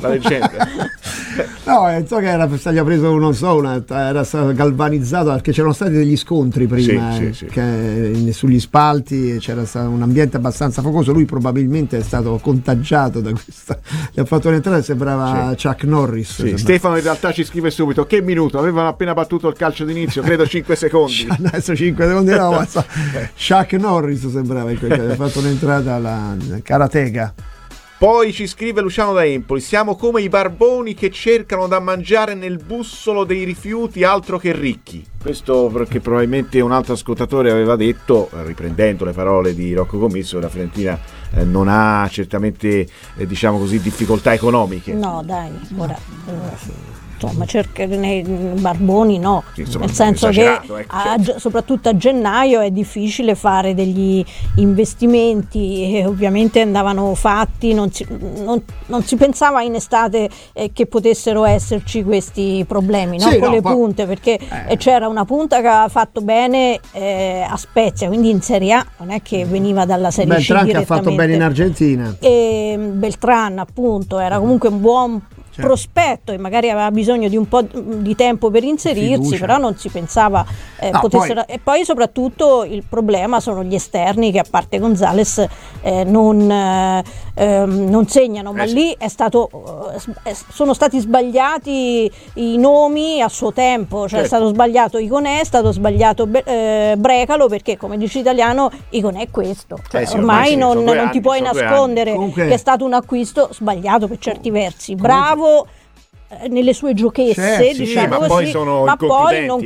è inconcludente, quindi però sono stati pagati. Fiorentina al quarto posto, insomma, bene o male, adesso, al di là di tutto, al di là del fatto che approfitta di tutto una serie di cose, ma insomma Fiorentina al quarto posto è al quarto posto. È in gioco, è in gioco in Conference, è in gioco in Coppa Italia, si gioca la Supercoppa, sono stati pagati, sì, qui è un po', diciamo, che non è stato ancora preso nessuno, quando è evidente, anche ieri sera è evidente la difficoltà di Italiano nel giostrarsi, oltre ad aver cambiato modulo perché mancavano gli esterni, certo, e quindi ha scelto di non giocare sull'esterno, no? Brecolo non l'ha mai fatto entrare, Iconè l'ha provato a mettere più interno, ma anche lì Iconè ha fallito anche in quel ruolo, sì, per cui che deve fare? Le ha provate tutte, le ha provate tutte. Parlate solo delle opportunità del Bologna, ma non scordiamoci le due di Quarta e quella di Milenkovic. Ai punti saremo pari, questo ce lo scrive Manuel da Grosseto, è vero, certo, che ce le ricordiamo anche quelle della Fiorentina con quell'occasione nel finale di Quarta, che davvero poteva chiudere la partita. È stato bravo il portiere, Skorupski. Ci dobbiamo fermare perché dobbiamo dare la linea alla regia, non so se Alberto rimane qualche altro minuto, no, ci devi salutare, allora mi ha guardato male, malissimo. Già sta prendendo appuntamento per pranzo, quindi per carità. Figlia all'una e mezza. Va bene. Allora, grazie ad Alberto Di Chiara. Noi continuiamo con la nostra trasmissione, con tutti i vostri messaggi scritti e vocali, ce ne sono tanti, e quindi continuate a scriverci, li leggeremo, li commenteremo, non è che li lasciamo indietro. Grazie Alberto, grazie Alberto e a tra poco. Ciao a tutti, ciao. Radio Firenze Viola. Salve, Antonino da Marsala. Quando la Fiorentina vinse la Coppa Italia nel 96, io incontrai la squadra a Palermo per gli ottavi di finale, incontrai tutti i calciatori, Antonioni, Ranieri, Batistuta, Rui Costa, Baiano, eccetera eccetera, ma non mi pare ci fosse Di Chiara. Voi dite che era presente. Buongiorno a tutti in studio. Ma Beltrán, cosa me ne fo io un attaccante? Sento dire molti tifosi, è bravo, corre, c'ha tecnica, però bisognerebbe affiancargli un bomber accanto. Ma questo dovrebbe fare il bomber. Ragazzi, ma spendere 20-22 milioni per un giocatore che non regge nemmeno la palla in area di rigore in Italia, ragazzi, è grave. Sì, sono stati spesi tanti soldi, soprattutto si pensava che potesse essere un bomber, cosa che non ha dimostrato di essere fino a questo momento. Vedremo se ci sarà un'evoluzione anche da parte di questo calciatore, però insomma dopo qualche mese dal punto di vista realizzativo i numeri sono spietati. Luciana Magistrato, che è sempre qui accanto a me in studio. Sì, stavo verificando una cosa. Ripartivo dal messaggio dell'ultimo nostro ascoltatore che diceva che è stato acquistato per 25 milioni Beltrán. Sento parlare di questo giocatore come dotato di grande tecnica, però poi i numeri parlano chiaro, ecco, dal punto di vista realizzativo, se si spendono 25 milioni si pensa che possa essere incisivo dal punto di vista dei gol. Io l'ho sempre detto, poi se hanno voluto fare un investimento è lecito questo, no? Farlo in estate soprattutto, però certo Italiano meritava dei rinforzi che purtroppo quest'estate non sono arrivati, o comunque non hanno dato subito i loro frutti lì davanti, perché il problema erano appunto due punte che come si usa dire dalle mie parti, a tozzi e bocconi andavano avanti, no? Quindi non erano continui e si è cercato di migliorare proprio quel reparto, invece prendendo un giocatore che ci sono dei dubbi anche sul ruolo preciso, no? Perché è arrivato come prima punta, invece forse si giostra meglio, fuori che prima punta, si giostra meglio in altre posizioni del campo, o comunque ha bisogno di una spalla, di qualcuno vicino, no? Per muoversi meglio. Ha dimostrato anche ieri sera che comunque, pur non segnando, ha fatto una buona prestazione. Poi è dovuto uscire purtroppo perché secondo me magari lui insieme a Anzola forse qualcosa di più potevano fare. Poi è andata bene così, perché ai rigori comunque è passata la Fiorentina, quindi non ci sono stati problemi, però si poteva evitare se non altro, no? Questo patire che tutti i tifosi hanno sottolineato, anche io stessa, insomma, le coronarie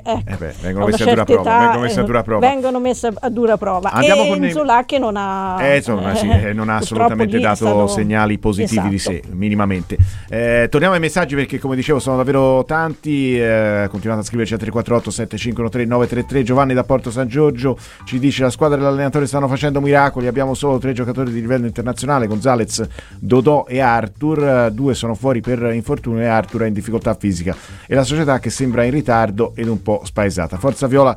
Giovanni, aggiungerei anche Bonaventura, perché comunque è stato uno dei trascinatori della Fiorentina, al di là del momento non brillantissimo che sta attraversando, 6 gol, gli assist, su tutti, quello con poi la personalità, l'esperienza, certo, l'esperienza, la qualità.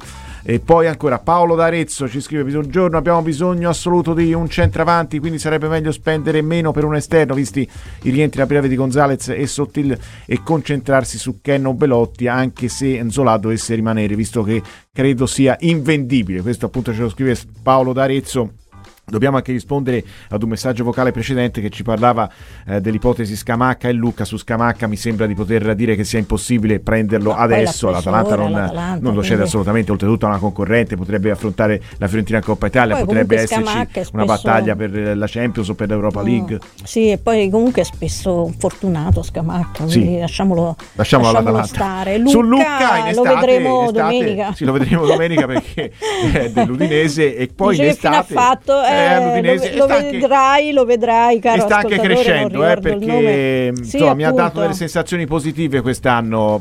Mentre all'inizio ha faticato un po', ce lo ricordiamo che nella partita contro la Fiorentina sbagliò dei gol clamorosi, ultimamente gli ho visto fare dei gol è migliorato, forse ha bisogno anche lui, insomma, di ritrovarsi un po', perché comunque all'estero non è che abbia brillato, ho trovato il giusto spazio, e quindi aveva bisogno di ritrovarsi. In fondo aveva fatto bene solo i primi 6 mesi a Pisa, no? Poi si era un po' perso, le voci di mercato, è andato all'estero all'Ajax, no? Ora la mia memoria non è brillante, e quindi aveva un po' bisogno di ritrovarsi. Speriamo però che domenica non sia la partita, no, speriamo di no, assolutamente. Sergio da Roma ci invia questo messaggio giustamente pungente. Buongiorno, Sergio da Roma. Fiorentina in semifinale di Coppa Italia e nella Supercoppa e negli ottavi di Conference. Vorrei conoscere gli ultimi commenti di Orsolini. Orsolini che quando gli era stata prospettata l'ipotesi Fiorentina ha detto no, perché non farei un salto di qualità passando dalla Bologna alla Fiorentina. La Fiorentina comunque, che certo, il Bologna sta facendo molto bene, al di là della sconfitta di ieri, ha un punto alla Fiorentina, però ecco, è stata probabilmente anche ieri sera è stata una frase sbagliata, però quella di Orsolini. Sì, è stata una frase sbagliata, ovviamente quando si fa un'intervista e soprattutto è dedicata alla propria tifoseria, no? In quel momento, e poi il giornalista, il titolista ovviamente punta su certi titoli e restano impressi quelli, ma insomma un po' lo difendi, via Orsolini. No, un po' lo difendo, sì, dai, perché capita quando tu giochi in una squadra. Anche se fosse stato un giocatore della Fiorentina mi sarebbe piaciuto sentire, no? Che comunque per lui il Bologna era quanto più quanto di meglio, ecco, ci fosse in quel momento per lui, quindi lo avrei voluto sentire anche da un giocatore della Fiorentina. Altro messaggio, quello di Roberto da Pistoia: ieri partita di grande carattere della Fiorentina, al momento una squadra fisicamente un po' in difficoltà e che dimostra che è un grande gruppo che meriterebbe una proprietà più competente e partecipe per rendere sempre più competitiva la squadra, ma lo faranno? Non credo proprio, quindi molto pessimista sugli interventi sul mercato da parte della società. Vedremo, perché comunque c'è chi scrive, come Andrea Giannattasi quest'oggi su Corriere dello Sport Stadio, che la Fiorentina potrebbe mettere a disposizione di Italiano 2 rinforzi entro il 15 di gennaio. C'è questo obiettivo, questa un po' tardi per la Supercoppa, mi sembra, no? O comunque, se è mirata alla Supercoppa, allora dovrebbero arrivare ora, cioè in questi giorni prima di domenica, perché poi Italiano abbia modo di inserirli, di provarli, di capire se sono adatti a certi schemi. È ovvio che la società dovrebbe agire ora, cioè, invece mi sembra che stia facendo delle riflessioni sulla rosa che avrà a disposizione quando ritornano i suoi gioielli, no? D'altronde alludo a Gonzalez, alludo anche a Dodò, anche se ci vorrà tempo. Un'occasione persa se non si rinforzasse questa squadra, perché se lo merita anche la squadra stessa, perché comunque perché ieri sera, ripeto, ieri sera sono state evidenti le difficoltà e mi ha fatto anche tenerezza Caiote, molto stanco, solo che non aveva i cambi. Io infatti quando ha messo Parisi io pensavo lo mettesse proprio al posto di Caiode. Evidentemente sì, Biraghi stava soffrendo su quella fascia, quindi per carità il cambio è stato giusto, Italiano è più competente di me a farli cambi, però io ho visto Caiode che era molto stanco appunto e quindi avrei cambiato forse lui. Buongiorno Radio Firenze Viola, ci scrive Alessandro da Diano Marina che ci sottopone una serie di nomi interessanti a testimonianza di quanto sia preparato e attento al mercato internazionale. Farei di tutto, ci scrive, per provare a prendere Gyökeres dello Sporting, investimento oneroso ma risolve i problemi là davanti, se tergiversano ancora con Gong lo perdono. Gil solo come secondo esterno a patto che cedano sia Brecalo che Iconé. Questo appunto ce lo scrive Alessandro da Diano Marina, che punterebbe anche su giocatori stranieri, su giocatori che non conoscono il nostro campionato e che possono quindi rappresentare un rischio. Sì, io credo che a parte Bryan Gil stavano valutando anche un altro esterno straniero, quindi insomma non era l'unica opzione che avevano all'estero e che hanno all'estero, e quindi però per me, ripeto, per me Italiano ha bisogno di giocatori pronti in questo momento, non di scommesse.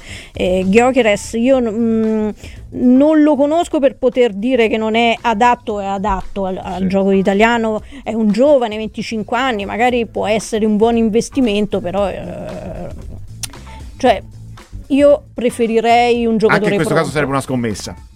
Preferirei un giocatore pronto, perché è quello di cui ha bisogno la squadra ora. Non c'è dubbio. Salve, vittoria sofferta da parte della Fiorentina, ci scrive Roberto da Civitavecchia, ci porta avanti in Coppa, delusione Biraghi, è da qualche partita che non va, tutte le occasioni per il Bologna venivano dalla sua parte, sì, lo abbiamo detto, soprattutto nella ripresa. Ha giocato molto però, ha giocato molto, Parisi sì, è stato spremuto. Sì. E Ranieri doveva sempre coprire, penso che ormai possa dare posto a Parisi, forza Viola Roberto. Parisi sicuramente nelle ultime apparizioni è sembrata abbastanza brillante, in condizione, un giocatore in crescita, ha dovuto passare un momento difficile legato anche alle varie posizioni che ha dovuto ricoprire, non certamente sì, sempre nel suo ruolo. Qualcuno lo vuole addirittura davanti, esterno alto, sì. Esterno alto, ma immaginavo, credo di essere stata l'unica, ora qui me la canto e me la suono, l'unica che non lo ha messo in formazione sì, come esterno vero, alto, l'unica perché aveva avuto il sentore che probabilmente non sarebbe stato titolare. No, anche perché quando hai anche pochi terzini, cioè tu devi anche no, pensare a chi può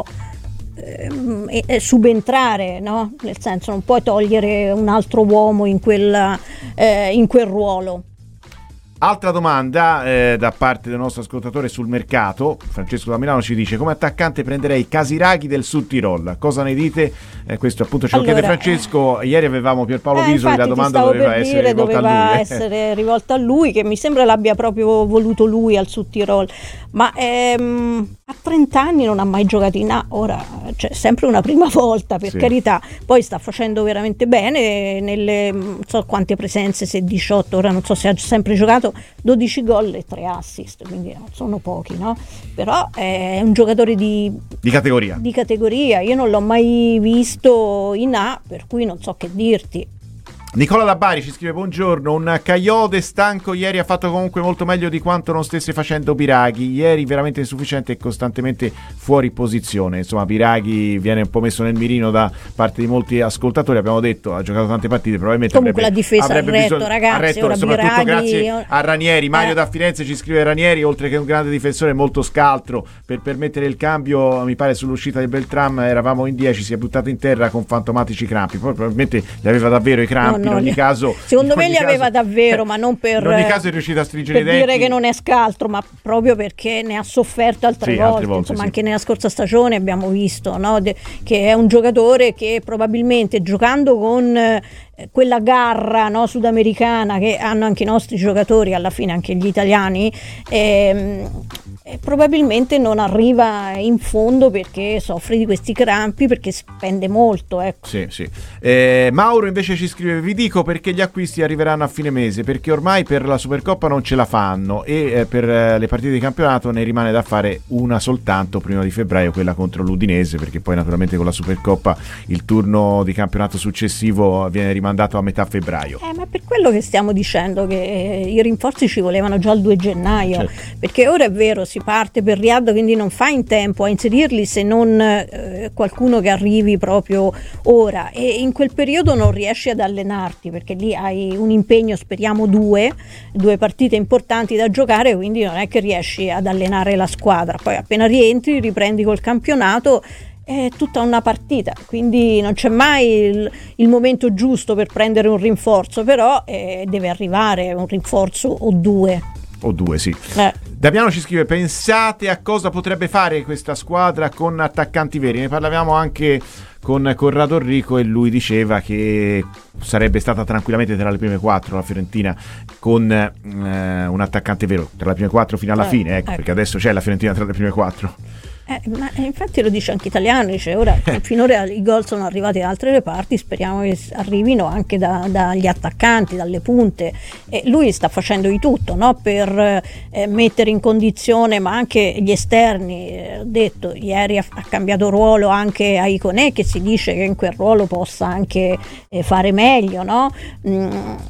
Invece Bonzo da Campobasso ci scrive: ricordo che il mister Italiano era contento per il 90% per il mercato. È vero, evidentemente si aspettava moltissimo Danzolà, perché lo conosceva, lo aveva caldeggiato lui il suo acquisto, e conoscendo fino a un certo punto probabilmente Beltran, si aspettava che questo giocatore potesse più velocemente dare il suo contributo. Al tempo stesso era contento, si aspettava di più soprattutto Danzolà, ma si aspettava di più anche dagli esterni che già aveva, sì, cioè... no, però qui si sta parlando del mercato, di quello che la Fiorentina aveva fatto in estate. Lui detto, il mercato lo inserisci in un contesto, certo, no? In una rosa. Però comunque poi lui era riuscito ad avere Arthur, che aveva chiesto con forza la società, e tutto sommato poi aveva ragione lui su Arthur, nonostante tutte quelle perplessità che c'erano in estate, no? Certo. Cioè, su Arthur la Fiorentina si è cresciuta, lo deve anche ad Arthur, la sua capacità di far girare la squadra, ecco. E poi su Nzola è stata anche una decisione sbagliata a questo punto da parte dell'Italiano, non si aspettava che ci potessero essere queste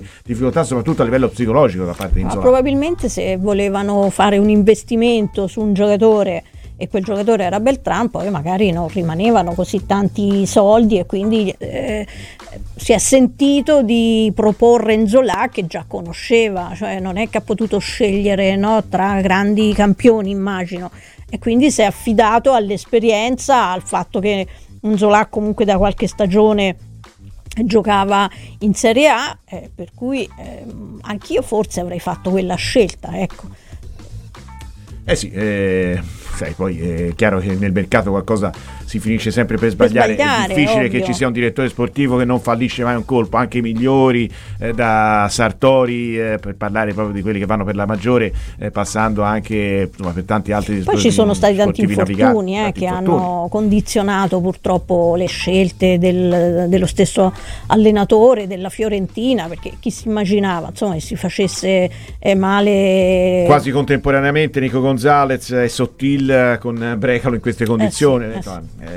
Purtroppo ci sono state anche delle dosi di sfortuna. È stata sì la buona sorte per la Fiorentina in certi casi, però c'è stata. Poi anche Dodotti è venuto subito meno, hai dovuto adattare giocatori su quella fascia. Insomma, Cagliodi si era fatto male, quindi hai dovuto spremere i giocatori. E io quindi credo che sia un successo essere quarti, essere in semifinale di Coppa Italia, oltre alla Conference. Essere su tutti i fronti in gioco, sì, esatto, assolutamente. Esatto. Adesso, visto che è in corso a Firenze Pitti la moda.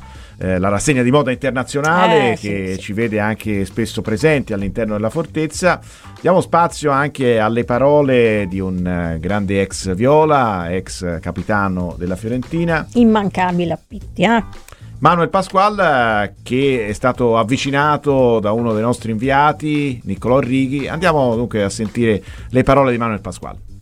Beh, è stata una bella partita, vista da fuori è stata veramente una bella partita in cui mi sono divertito, anche se alla fine sono andati ai rigori e c'è stato uno 0-0, però una partita aperta da entrambe le parti, due squadre che giocano bene, perché sono due squadre secondo me che a livello italiano sono quelle che esprimono il calcio più bello, perché cercano di concretizzare tutte le variazioni che vengono fatte, costruite dal basso, allo stesso tempo qualcosa concedono, e quindi in automatico la partita viene bella e dinamica. La Fiorentina ieri ha anche giocato a tre con questi terzini molto alti e nel primo tempo addirittura Caiode e Biraghi pressavano i terzini avversari. Questo è stato un aspetto che l'italiano ha saputo cambiare in corsa, perché comunque è stato portato anche a rivisitare la squadra per una serie di infortuni. Penso che la squadra possa migliorare anche attraverso questa tipologia di gioco, cioè il fatto di saper cambiare pelle in base all'avversario. Abbiamo visto anche nella partita in casa con il Bologna, la Fiorentina è stata messa in difficoltà, e che succede? Il fatto di poter cambiare modulo un po' per esigenze, visti le tante assenze, perché comunque ci sono tante assenze, visto comunque le qualità tecniche e fisiche del Bologna, ho visto però una squadra ha reagito alla grande. Infatti sono stato stupito del fatto che l'italiano avesse cambiato completamente modulo, e invece gli ha dato ragione, perché la squadra il primo tempo forse un pochino più un po' preoccupata dai movimenti, forse perché non era ancora a massimo regime a livello di tranquillità proprio nell'andare a attaccare gli avversari. Il secondo tempo invece alla lunga è venuta fuori, oltre che alla fase difensiva come è venuta bene nel primo tempo, anche sotto il profilo tecnico e della fase offensiva, perché sotto il primo tempo, sotto il profilo difensivo, la squadra si è mossa molto bene, grande pressione in avanti anche con gli esterni praticamente all'altezza dell'area avversaria, proprio per andare a pressare gli esterni avversari, però poi veniva a mancare sotto il profilo del gioco. Invece nel secondo tempo probabilmente l'italiano ha messo a posto qualcosa, è riuscito a trasformare in meglio anche la fase offensiva.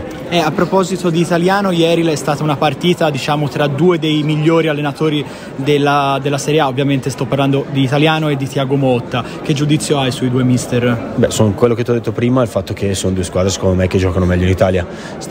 È bello vederle giocare. Mi capita spesso di commentare entrambe le squadre, sia la Fiorentina e il Bologna, più di qualche volta l'ho fatta quest'anno sempre per DAZN, e è bello e divertente perché ti danno sempre spunti per poterci lavorare. In automatico anche chi è fuori fa il tifoso, è normale, spera sempre che poi la propria squadra arrivi al risultato finale, però se uno è equilibrato riesce anche a divertirsi perché vede le squadre giocare bene. E facendo un commento sul Bologna, ovviamente ieri ha fatto un po' stropicciare gli occhi al pubblico fiorentino le giocate di Zirkzee, che è mancato un po' sotto porta, però ha classe da vendere questo ragazzo. Quanto manca alla Fiorentina un giocatore di questo tipo? Allora, prima di tutto c'è da capire se un giocatore come Zirkzee possa sposare l'atteggiamento tecnico e tattico della squadra. Bene o male Motta tende a far tanto possesso palla come fa la Fiorentina, però sicuramente la Fiorentina ha un gioco molto più sull'esterno rispetto al Bologna, cioè più la ricerca degli attaccanti esterni per poi venire dentro al campo. Quello è normale, non sempre le caratteristiche dei giocatori avversari possono sposarsi a pieno con le tue. Sicuramente anche ieri sera, se andiamo a vedere la partita ieri sera, la Fiorentina ha fatto una buona partita, però alla fine è riuscita a incidere o comunque colpire poco verso la porta di Skorupskin, se non verso la fine della partita con Milenkovic e Martinez Quarta, e spesso questi giocatori sono quelli più pericolosi. E infatti da questo punto di vista la Fiorentina è un po' mancato l'apporto di un reparto offensivo decimato anche dagli infortuni. Secondo te la società poteva operare un pochino prima, in vista anche di match importanti come questo, come il prossimo e come la finale di Supercoppa che aspetta i viola tra pochi giorni? Penso che la scelta anche da parte di Inzola sotto questo punto di vista di non andare in Coppa d'Africa ma rimanere sia anche quella di poter dare la possibilità all'allenatore di scegliere tra lui e Beltran, perché comunque si stanno sempre cambiando nel ruolo di primo punta. Ieri sera li abbiamo visti insieme e ti dico insieme non mi dispiacciono, perché uno compensa magari le difficoltà che può avere l'altro, e comunque insieme non ti ritrovi mai a avere due o tre difensori completamente alle spalle o che ti attaccano appena vai incontro. Quindi penso ci sia bisogno di tutti, soprattutto proprio per il quantitativo di numero di partite che ci sono da qua a fine stagione, augurando alla Fiorentina un percorso sempre più lungo anche in Conference oltre che in Coppa Italia. Non lo so se il mercato possa portare a gennaio una punta che possa fare la differenza, perché spesso a gennaio si vanno a fare quei ritocchi dove magari puoi avere delle difficoltà, ma allo stesso tempo altre squadre difficilmente vanno a privarsi dei top player, quindi non è nemmeno semplice nel mercato di gennaio poter fare quel salto di qualità dove poi è grazie o all'acquisto o al prestito di alcuni giocatori, però devono essere squadre avversarie che comunque te lo vengono a concedere. Senti, ti faccio un'ultima domanda. Tu facevi parte dell'ultima Fiorentina che è riuscita a raggiungere la della Champions League. Quest'anno la Fiorentina chiude il girone d'andata al quarto posto. Pensi che possa replicare le vostre gesta di quella squadra lì, anche a livello, ora non parlo proprio a livello di giocatori in campo, ma pensi che questa Fiorentina possa arrivare in Champions League? Me lo auguro perché comunque, anche se tutto l'ambiente fiorentino, io per primo dispiaciuto per la sconfitta di Sassuolo dell'ultima di campionato, la Fiorentina, se vai a analizzarla, è quarta in classifica alla fine del girone andata, quindi vuol dire che ha fatto un grandissimo girone. Sicuramente rimangono spesso all'occhio i punti magari persi in maniera bizzarra o in maniera un po' leggera, come possono essere quelli anche di Sassuolo, perché magari ti aspetti sempre non tanto il salto di qualità, ma ti aspetti sempre una cosa sempre migliore da parte della Fiorentina. Però penso che la squadra italiana abbia fatto un grandissimo girone d'andata, merita di stare al quarto posto perché a livello di gioco, a livello di occasioni create, insomma a livello difensivo penso che questa squadra meriti di stare lì e mi auguro possa rimanerci a lungo. Radio Firenze Viola.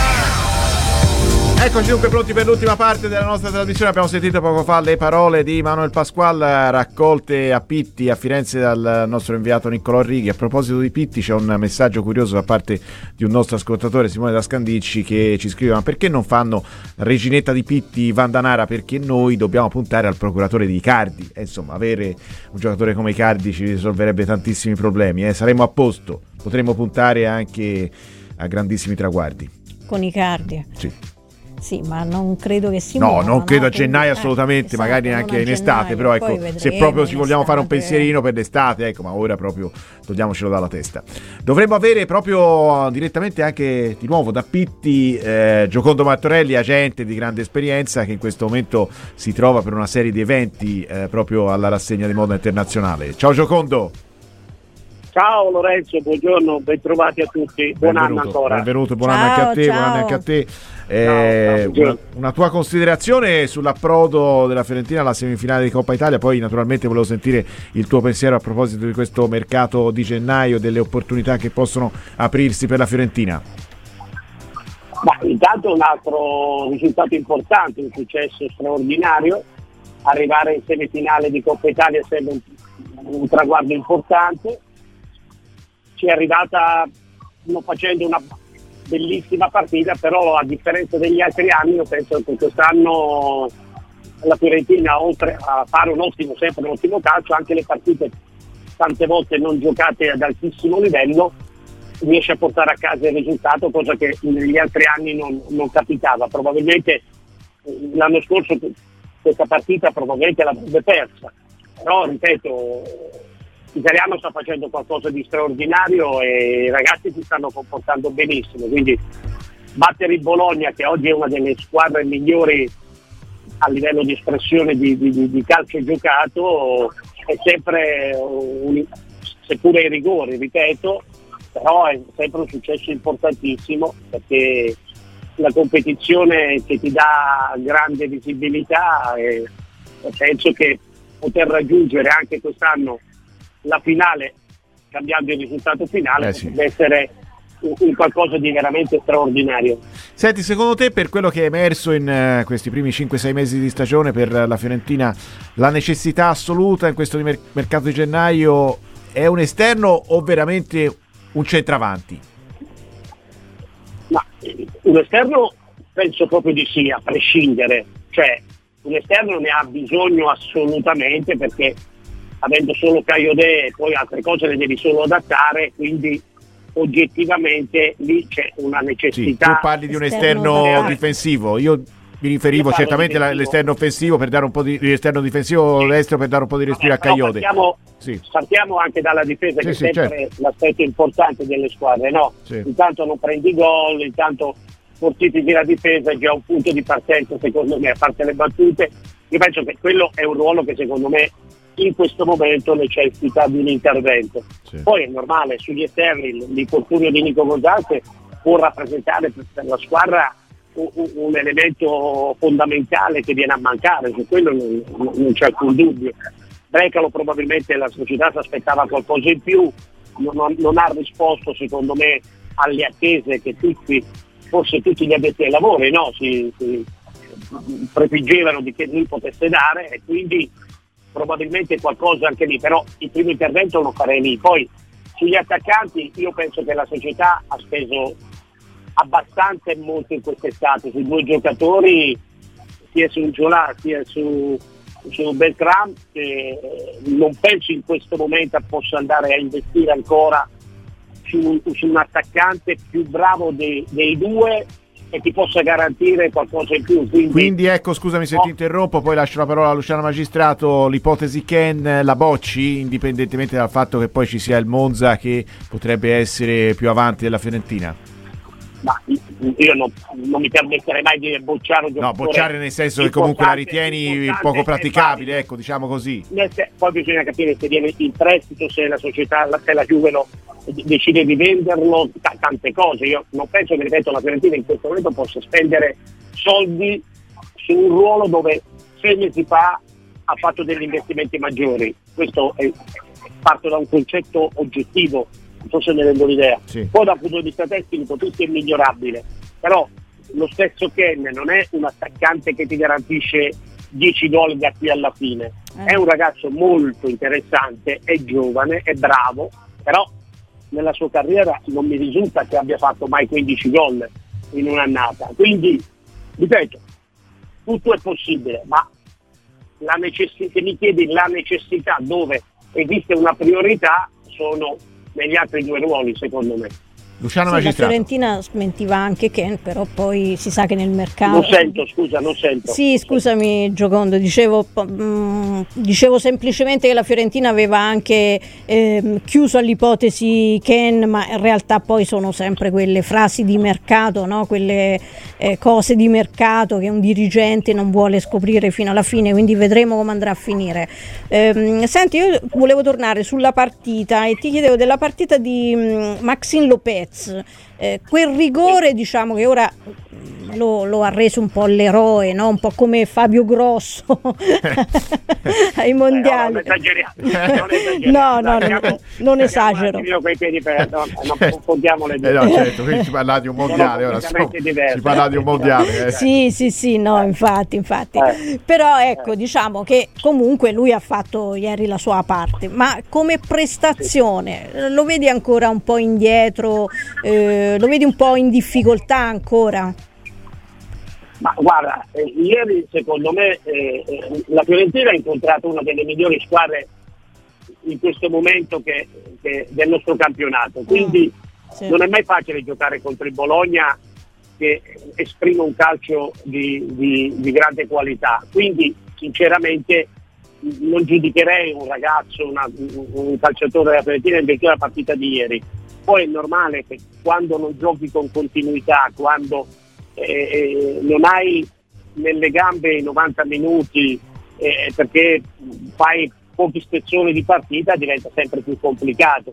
Qualsiasi calciatore avrebbe bisogno di giocare sempre con una certa continuità, però non penso che sia un problema. È un ragazzo che ha qualità, l'ha dimostrato nel Sassuolo, quindi non mi preoccuperei da questo punto di vista di questo giocatore. Prima di salutarti, Giocondo, volevo anche sottoporti un messaggio del nostro ascoltatore Christian che ci dice: dal mercato mi aspetto Faraoni subito, l'esterno destro del Verona, poi riprenderei subito Amrabat, addirittura Amrabat che ha faticato enormemente in Inghilterra, e una punta, in questo caso metterei Beltran a sinistra. Poi ci chiede anche di Castrovilli quando può tornare, poi gli risponderemo. Intanto ecco, su queste considerazioni del nostro ascoltatore, che dici, Giocondo? Allora, Faraone sarebbe un buon profilo, un giocatore che è un esterno che sta facendo bene, quindi per quello che la situazione reale della Fiorentina può sicuramente essere un calciatore che può colmare, no, questa lacuna che purtroppo si è verificata a livello del infortuni.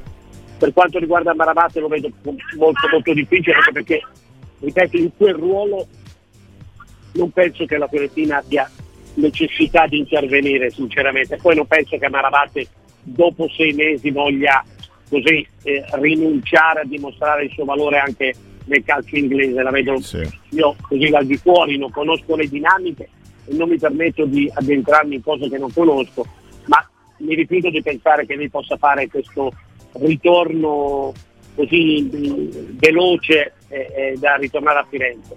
Sì. L'altra mi hai detto che sì, era... Poi diceva anche della necessità di una punta, e in questo caso potrebbe essere schierato Beltran a sinistra, anche se come esterno Beltran non sembra... Ma Beltran non è un esterno, non è un esterno Beltran nella peggiore delle ipotesi può giocare accanto a un'altra punta, ma non è un esterno. Da quel punto di vista penso che... Ma l'ha detto anche Italiano, infatti, l'ha detto anche Italiano. L'ho spiegato bene anche Italiano. Significa che non ho detto una cazzata io. Sono contento. Ma noi ti chiamiamo apposta per la tua competenza, Giacomo. È vero. Ci mancherebbe. Senti, un'ultima... poi andiamo a salutare anche il prossimo ospite. Sì, vai. Ma gli faccio una domanda al volo. Atalanta o Milan, chi preferisci?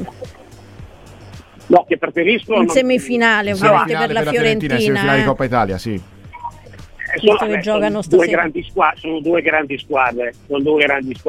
Il Milan, come tutti sappiamo, viene da un momento molto difficile, una miriade di infortunati ed è in questo momento in grande difficoltà.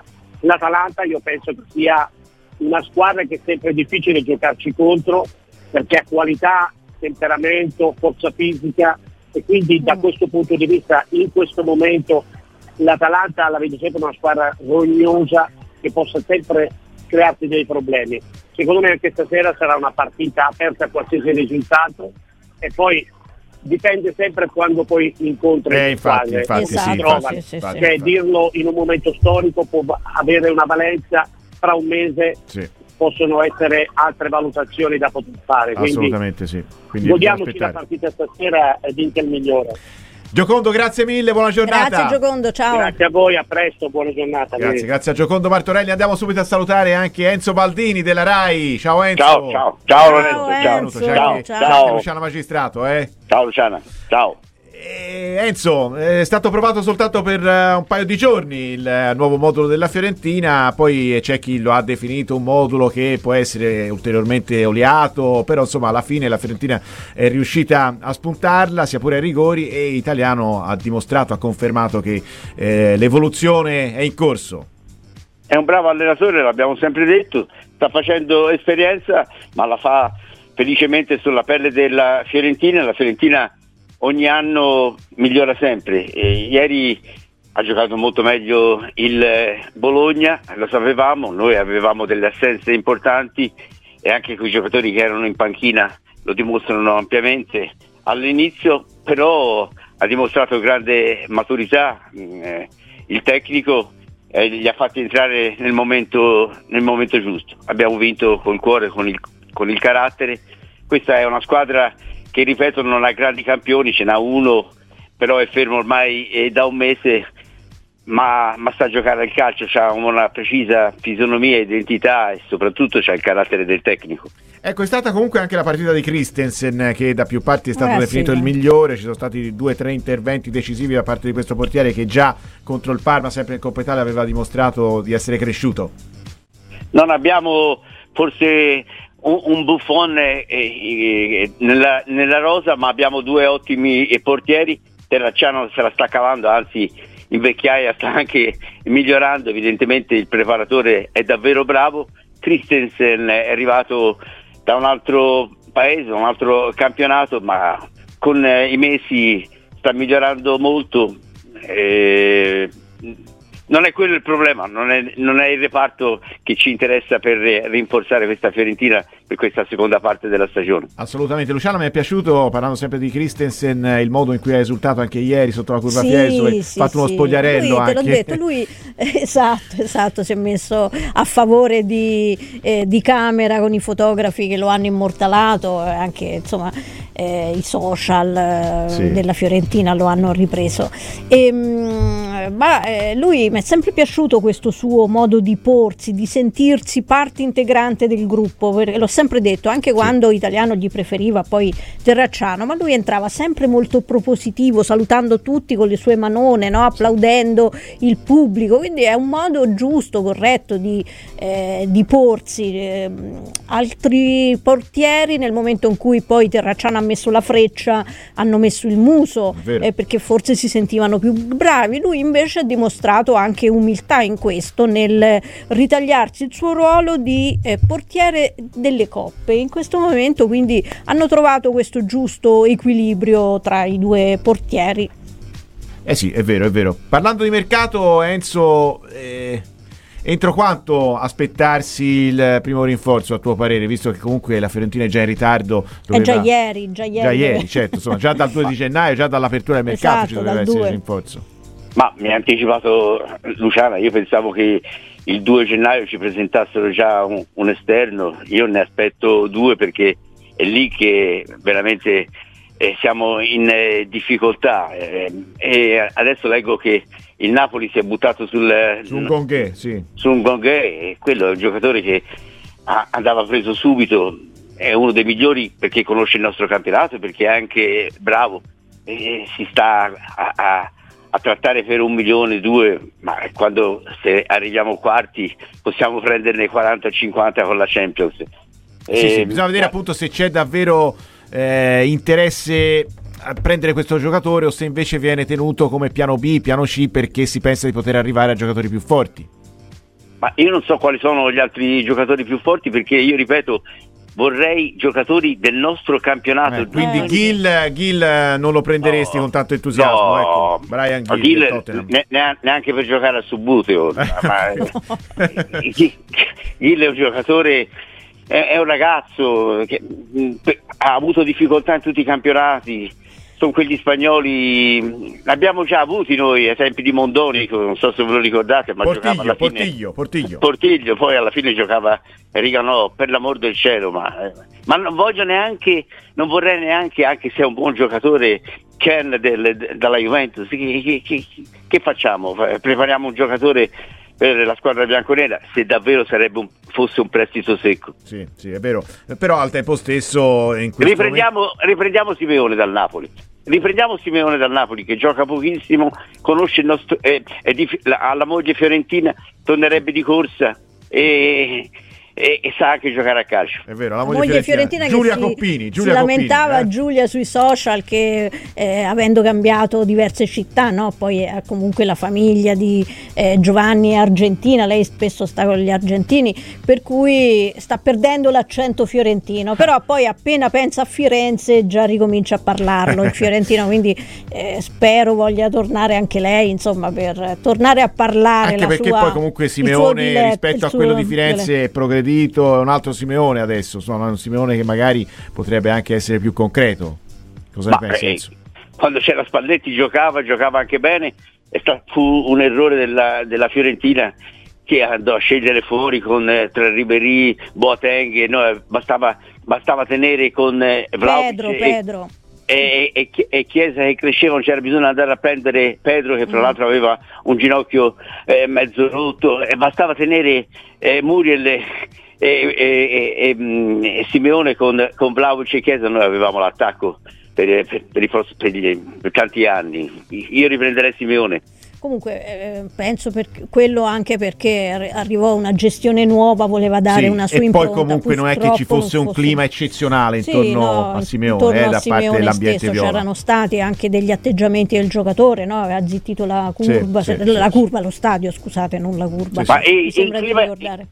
I fiorentini sono diventati esosi, esigenti. Io questa freddezza nei confronti di questa squadra non la capisco. Anche oggi ho sentito intervenire in radio alcuni tifosi.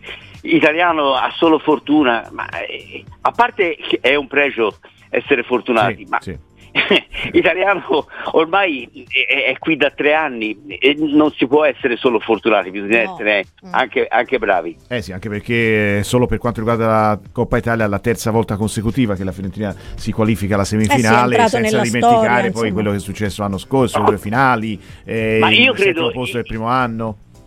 Io fossi il direttore di Coverciano, chiamerei tutti gli allenatori e studierei il caso Fiorentina, perché è davvero un caso italiano, e non parlo del tecnico. Questa è una squadra che è su in vetta ed è in corsa su tutti i fronti con gli attaccanti che non segnano, è un paradosso. È un caso da studiare, hai ragione. E qui sento l'italiano non è bravo, ma l'italiano se gli dai Lautaro o Vlahovic o quello della Roma e Lukaku sarebbe in vetta a lottare per lo scudetto. Sì. Ma Nzola secondo te all'Empoli ci può andare?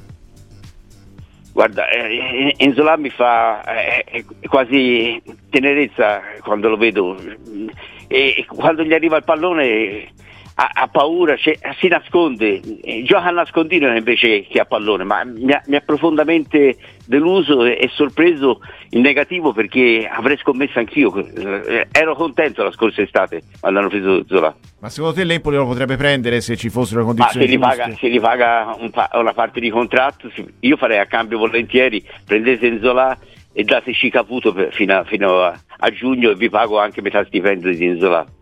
Anche se Caputo ultimamente non mi ha convinto. Ha segnato solo con noi, dai. Sì, perché anche col Milan domenica scorsa l'ho visto un po' spento, però può far meglio sicuramente di Nzola, ci vuol poco a far meglio Nzola, dello Nzola di oggi di quest'anno. Assolutamente. E per quanto riguarda invece l'esterno destro difensivo, Faraoni, che sembra essere in pole per arrivare alla Fiorentina, ci sono anche altri club, insomma, però la Fiorentina se decide di premere sull'acceleratore lo prende, ecco. Secondo te una soluzione ideale? Ma è chiaro che non può venire un grande campione, perché noi abbiamo anche Dodò, e prima o poi Dodò, anche se tornerà la prossima stagione, che facciamo? Dopo abbiamo due grandi terzini destri, quindi capisco che si vada su questo tipo di giocatori. Io ripeto, andrei io allenatore che in questo momento ho la forza contrattuale in mano e ho lo spogliatoio unito, andrei o da Milenkovic o da Quarta e direi per alcune settimane, quando Caiote deve tirare il fiato, giocate voi terzino destro. Sì. E per restare sulla difesa, Ranieri da nazionale, impeccabile, insormontabile ieri. Ma Ranieri è un giocatore straordinario, perché nasce terzino sinistro e sa giocare ancora terzino sinistro, perché delle volte fa dei dribbling che mi entusiasmano e nel mezzo non perde mai posizione, non cade nelle finte dei giocatori, raramente sbaglia una gara sorprendente. Complimenti a Ranieri. E poi ha personalità, no? Questa è una cosa. Tanta personalità. Tanta personalità, sì. Quei baffi mi piacciono. Enzo, grazie. Buona giornata. Grazie a voi. Ciao, buon lavoro. Ciao, grazie ciao. Enzo Baldini della RAI. Siamo agli ultimi 30 secondi della trasmissione. Sì, anche perché con Enzo mi vengono subito in mente, no? I suoi paccheri. Quindi mi è venuta anche fame. Non abbiamo ancora pranzato io e te. Quindi sono è ora di andare a pranzo. Quelli di Enzo sono paccheri eccezionali. Sì, poi possono essere al pomodoro, possono essere alla carbonara. Tu ne hai mangiati più di me, Io l'ho mangiati a volte, quindi caro Enzo, aspetto la chiamata a pranzo. È vero, perché a volte ce lo promette, però poi dopo se ne dimentica, invece no, lo dobbiamo ricordare. Luciana, grazie, buon lavoro anche a te. Un saluto agli ascoltatori. Adesso diamo spazio come sempre a Palla al Centro con Tommaso Loreto e Luca Calamai, tanti altri approfondimenti sulla Fiorentina, e dunque rimanete qui su Radio Firenze Viola. Buon proseguimento. Ciao. Radio Firenze Viola.